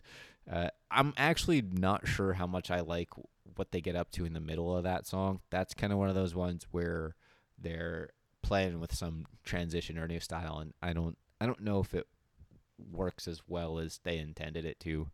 Um, it's it's one of those ones where it's like solid pieces to the song, but I just don't think those pieces really link up in a way that I find enjoyable to listen to. Uh, after that is Piekno.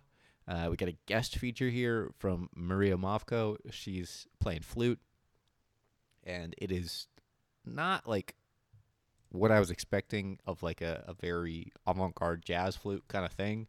Uh, it's very mellow. It's very subtle and uh, I actually do really dig that too. I think it fits the vibe of the song, and it's a nice little uh, break in maybe some of the more exciting pieces, uh, or at least the the exciting longer pieces. And then there's uh, Hippa Chesney, and I uh, I got mixed opinions on that one because I do kind of appreciate the emptier feeling of that song but that's kind of a point in the album where I'm starting to feel like, you know, they've they've gone through a couple of slower songs here, and now there's like a nine minute slower song. Uh, I wasn't upset with it, but it kind of left me with the feeling of like, all right, you know, they've been kind of mellow for a while here. Uh, they really got to deliver on this last song to to get me to to really be into this album. They fucking delivered, man. This. PSU track, dog. That's that's some great song, man. Uh, they got uh, Masige. I guess that's the guitar player's name, Masige, uh, Machez, uh, on this like noise jazz guitar to start off the song. That is just the perfect way to start this off, and immediately my ears are like, okay, I am in tune with this. This is the song I'm listening to. This is kind of what I, I said I didn't have on uh, I think it was the the Kostnatění album where I'm like, yeah, there's nothing that really kind of grabbed my ears and made me say like, okay, this is the song I'm listening to. Uh, Sneaky Jesus, they got me listening, man. They got this noise jazz guitar. I'm like, what the fuck is happening right now? I need to pay attention to this. Uh, after that, uh, my guy Jacob Carrick from EABS guest feature on the trumpet. He fucking kills it, man. He he absolutely delivered. Uh, he's somebody that I didn't even notice too much on that EABS meets Jaubi album that I really loved earlier this year. I felt like maybe he was kind of a uh, second tier or or not not second tier player, but he was somebody that was not like one of the primary musicians on that album. So I wasn't entirely sure of what I would get from him here. Uh, very impressed. Really happy with his feature here. Uh, and I did mention that uh, maybe the the Polish jazz scene is a little small. I think I said that when uh, we talked about the album the first time. Uh, but no, it's because EABS are from Wrocław too. They're they're literally from the same city, so it's not like the scene is super small. It's just these guys are, are in the exact same city. Uh, so that was cool to hear. I I really love what the drummer was doing on this track. Uh, his name is Philippe. Uh, there's there's a little section here where I swear he he gets into a bit of a blast beat, and I again did not expect that at all. Uh, I think the drumming on this album has to be the most difficult aspect of it because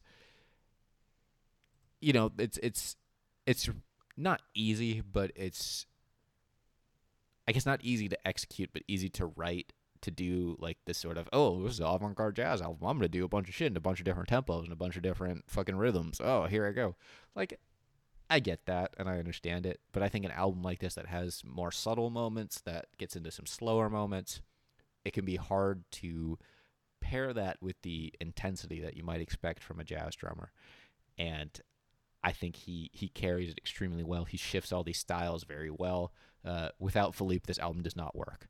Uh, point blank. You know, everybody's impressive here, but and and Ben on bass. You know, without those two, without that solid rhythm to to guide everything, this album just does not work. And they really step their game up. They really, you know, anchor this project, and uh, it might go unnoticed uh, if you're not listening to it. But when you do, just strictly listen to those two, it's it's really impressive how well they guide this.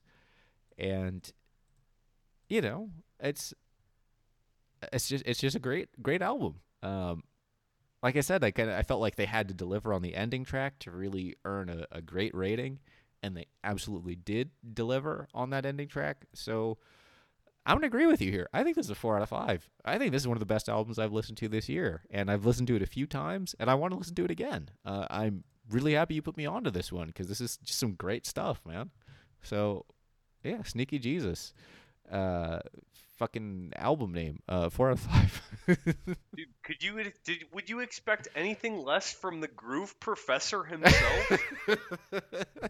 Philip I should. is a fucking god for this. I love Philip. I honestly do think the bass. Um, it's it's tough for me to really appreciate a bass because it is always so hidden, it, and I and I'm trying to get better at that as a listener. But um, this is one that I think it, it's it's kind of like one where you feel that it is so good, but you just can't put the you just can't put your tongue to it. Uh, like why why is this so good? And and Ben is Ben is just a deliverer of, of actually great bass, and I uh, I think that structurally they they really hit what was laid out for them, and yeah, this is a solid four out of five. I, I love this album. This is a this is one that I I need to listen to more. I am glad that you did not have what I was worrying on my end, at least on Monday, was that I was going to have a fucking dud week because I did not listen to the Harp album until uh, Tuesday. So I was coming into this with two two out of fives, and I'm like, this is not great. this does not bode well. Um, but I'm very glad that you at least found something that was, or, or at least found a couple things that that you really enjoyed. Um, yeah, I love this. This is certainly going to be uh, going to be battling it out at the end of the year for me, for me, and probably for you. So this is excellent. Yeah, it's it's an easy pick for top ten right now. I don't know how close it's gonna be. I mean, probably. I mean, yeah, top five even, but I don't know how close it's gonna be to that uh to that top spot. Yeah. Well, uh, I I don't have anything else. I was I knew I was gonna be short on music because I fucking felt like I was duds, but I am uh, I got nothing else this week. This was a this was a standard nice get back week. Uh, goodbye goodbye goodbye November. Um, I'm probably gonna have to start like doing some catch up. I might. I'm not gonna do it next week, but the week after, I might fucking do the same thing to you and find some shit that you Oh, rated fuck. highly and, and trash one of your things. I fucking saw the Berkeley album, like, ah, I'm cooked. It's over. Yeah, yeah. I mean, I think uh, that's that's kind of another thing I'm gonna do for next week is is go back through a couple of the other albums that you really liked this year, and uh, it's a little bit harder for me because I haven't rated most of them on the site because of my my dumb method. But um, there's some there's some worthwhile stuff in there. Uh, only other thing I do want to add, um, you know, last show I listened to that that uh, Crossings Four album, Ned Rothenberg, Ned Rothenberg or whatever, because Mary Halvorson was on that, and that led me to go back and listen to Amaryllis again. And I have been stuck on that album for like the past couple of weeks, man. I've listened to it so many times. It's better than I remember. Um, definitely go back and listen to that if you have some time. But also, uh, fucking Mary Halvorson decided she's going to drop album of the year in January next year because she's bringing the band back together for a new album called Cloudward. And Damn.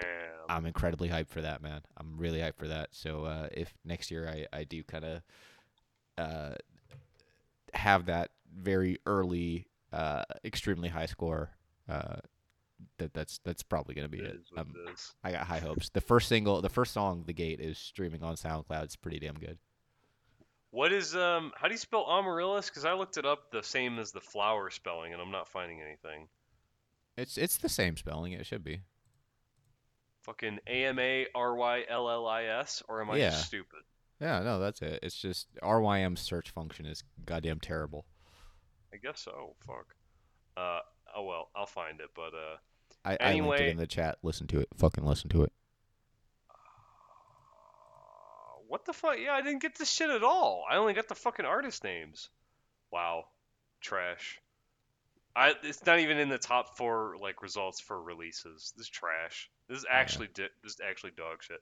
Uh, I will listen to this. I have not listened to it yet. Listen So, to the uh, first song. Listen to the first song as soon as the show ends. Fine. I will. I will, and I we gotta listen to fucking Young Morpheus. Young Morpheus is on 50 minute album. That's not gonna take. That's not gonna be so quick. But uh, but anyway, uh, I think it's time. It's time to call it. This is uh, this has been the sub edition of the weekly flyby. Fuck you edition of the weekly drive by. fucking One Jesus shot. Christ. One shot. And the bullets in the gun. One shot. One shot. One shot. One shot. And the bullets in the gun.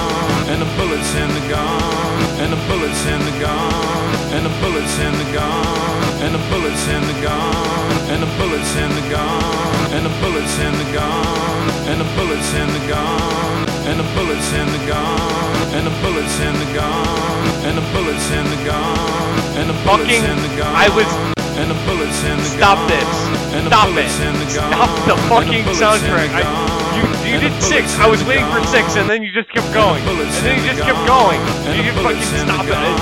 You do not have that many bullets to reload in your clip. And the Jason bullets Aldean, you need to fucking stop And this. the This is bullets not. in the This is bullshit. I'm cutting you off. You're fucking cut off Jason the Aldean.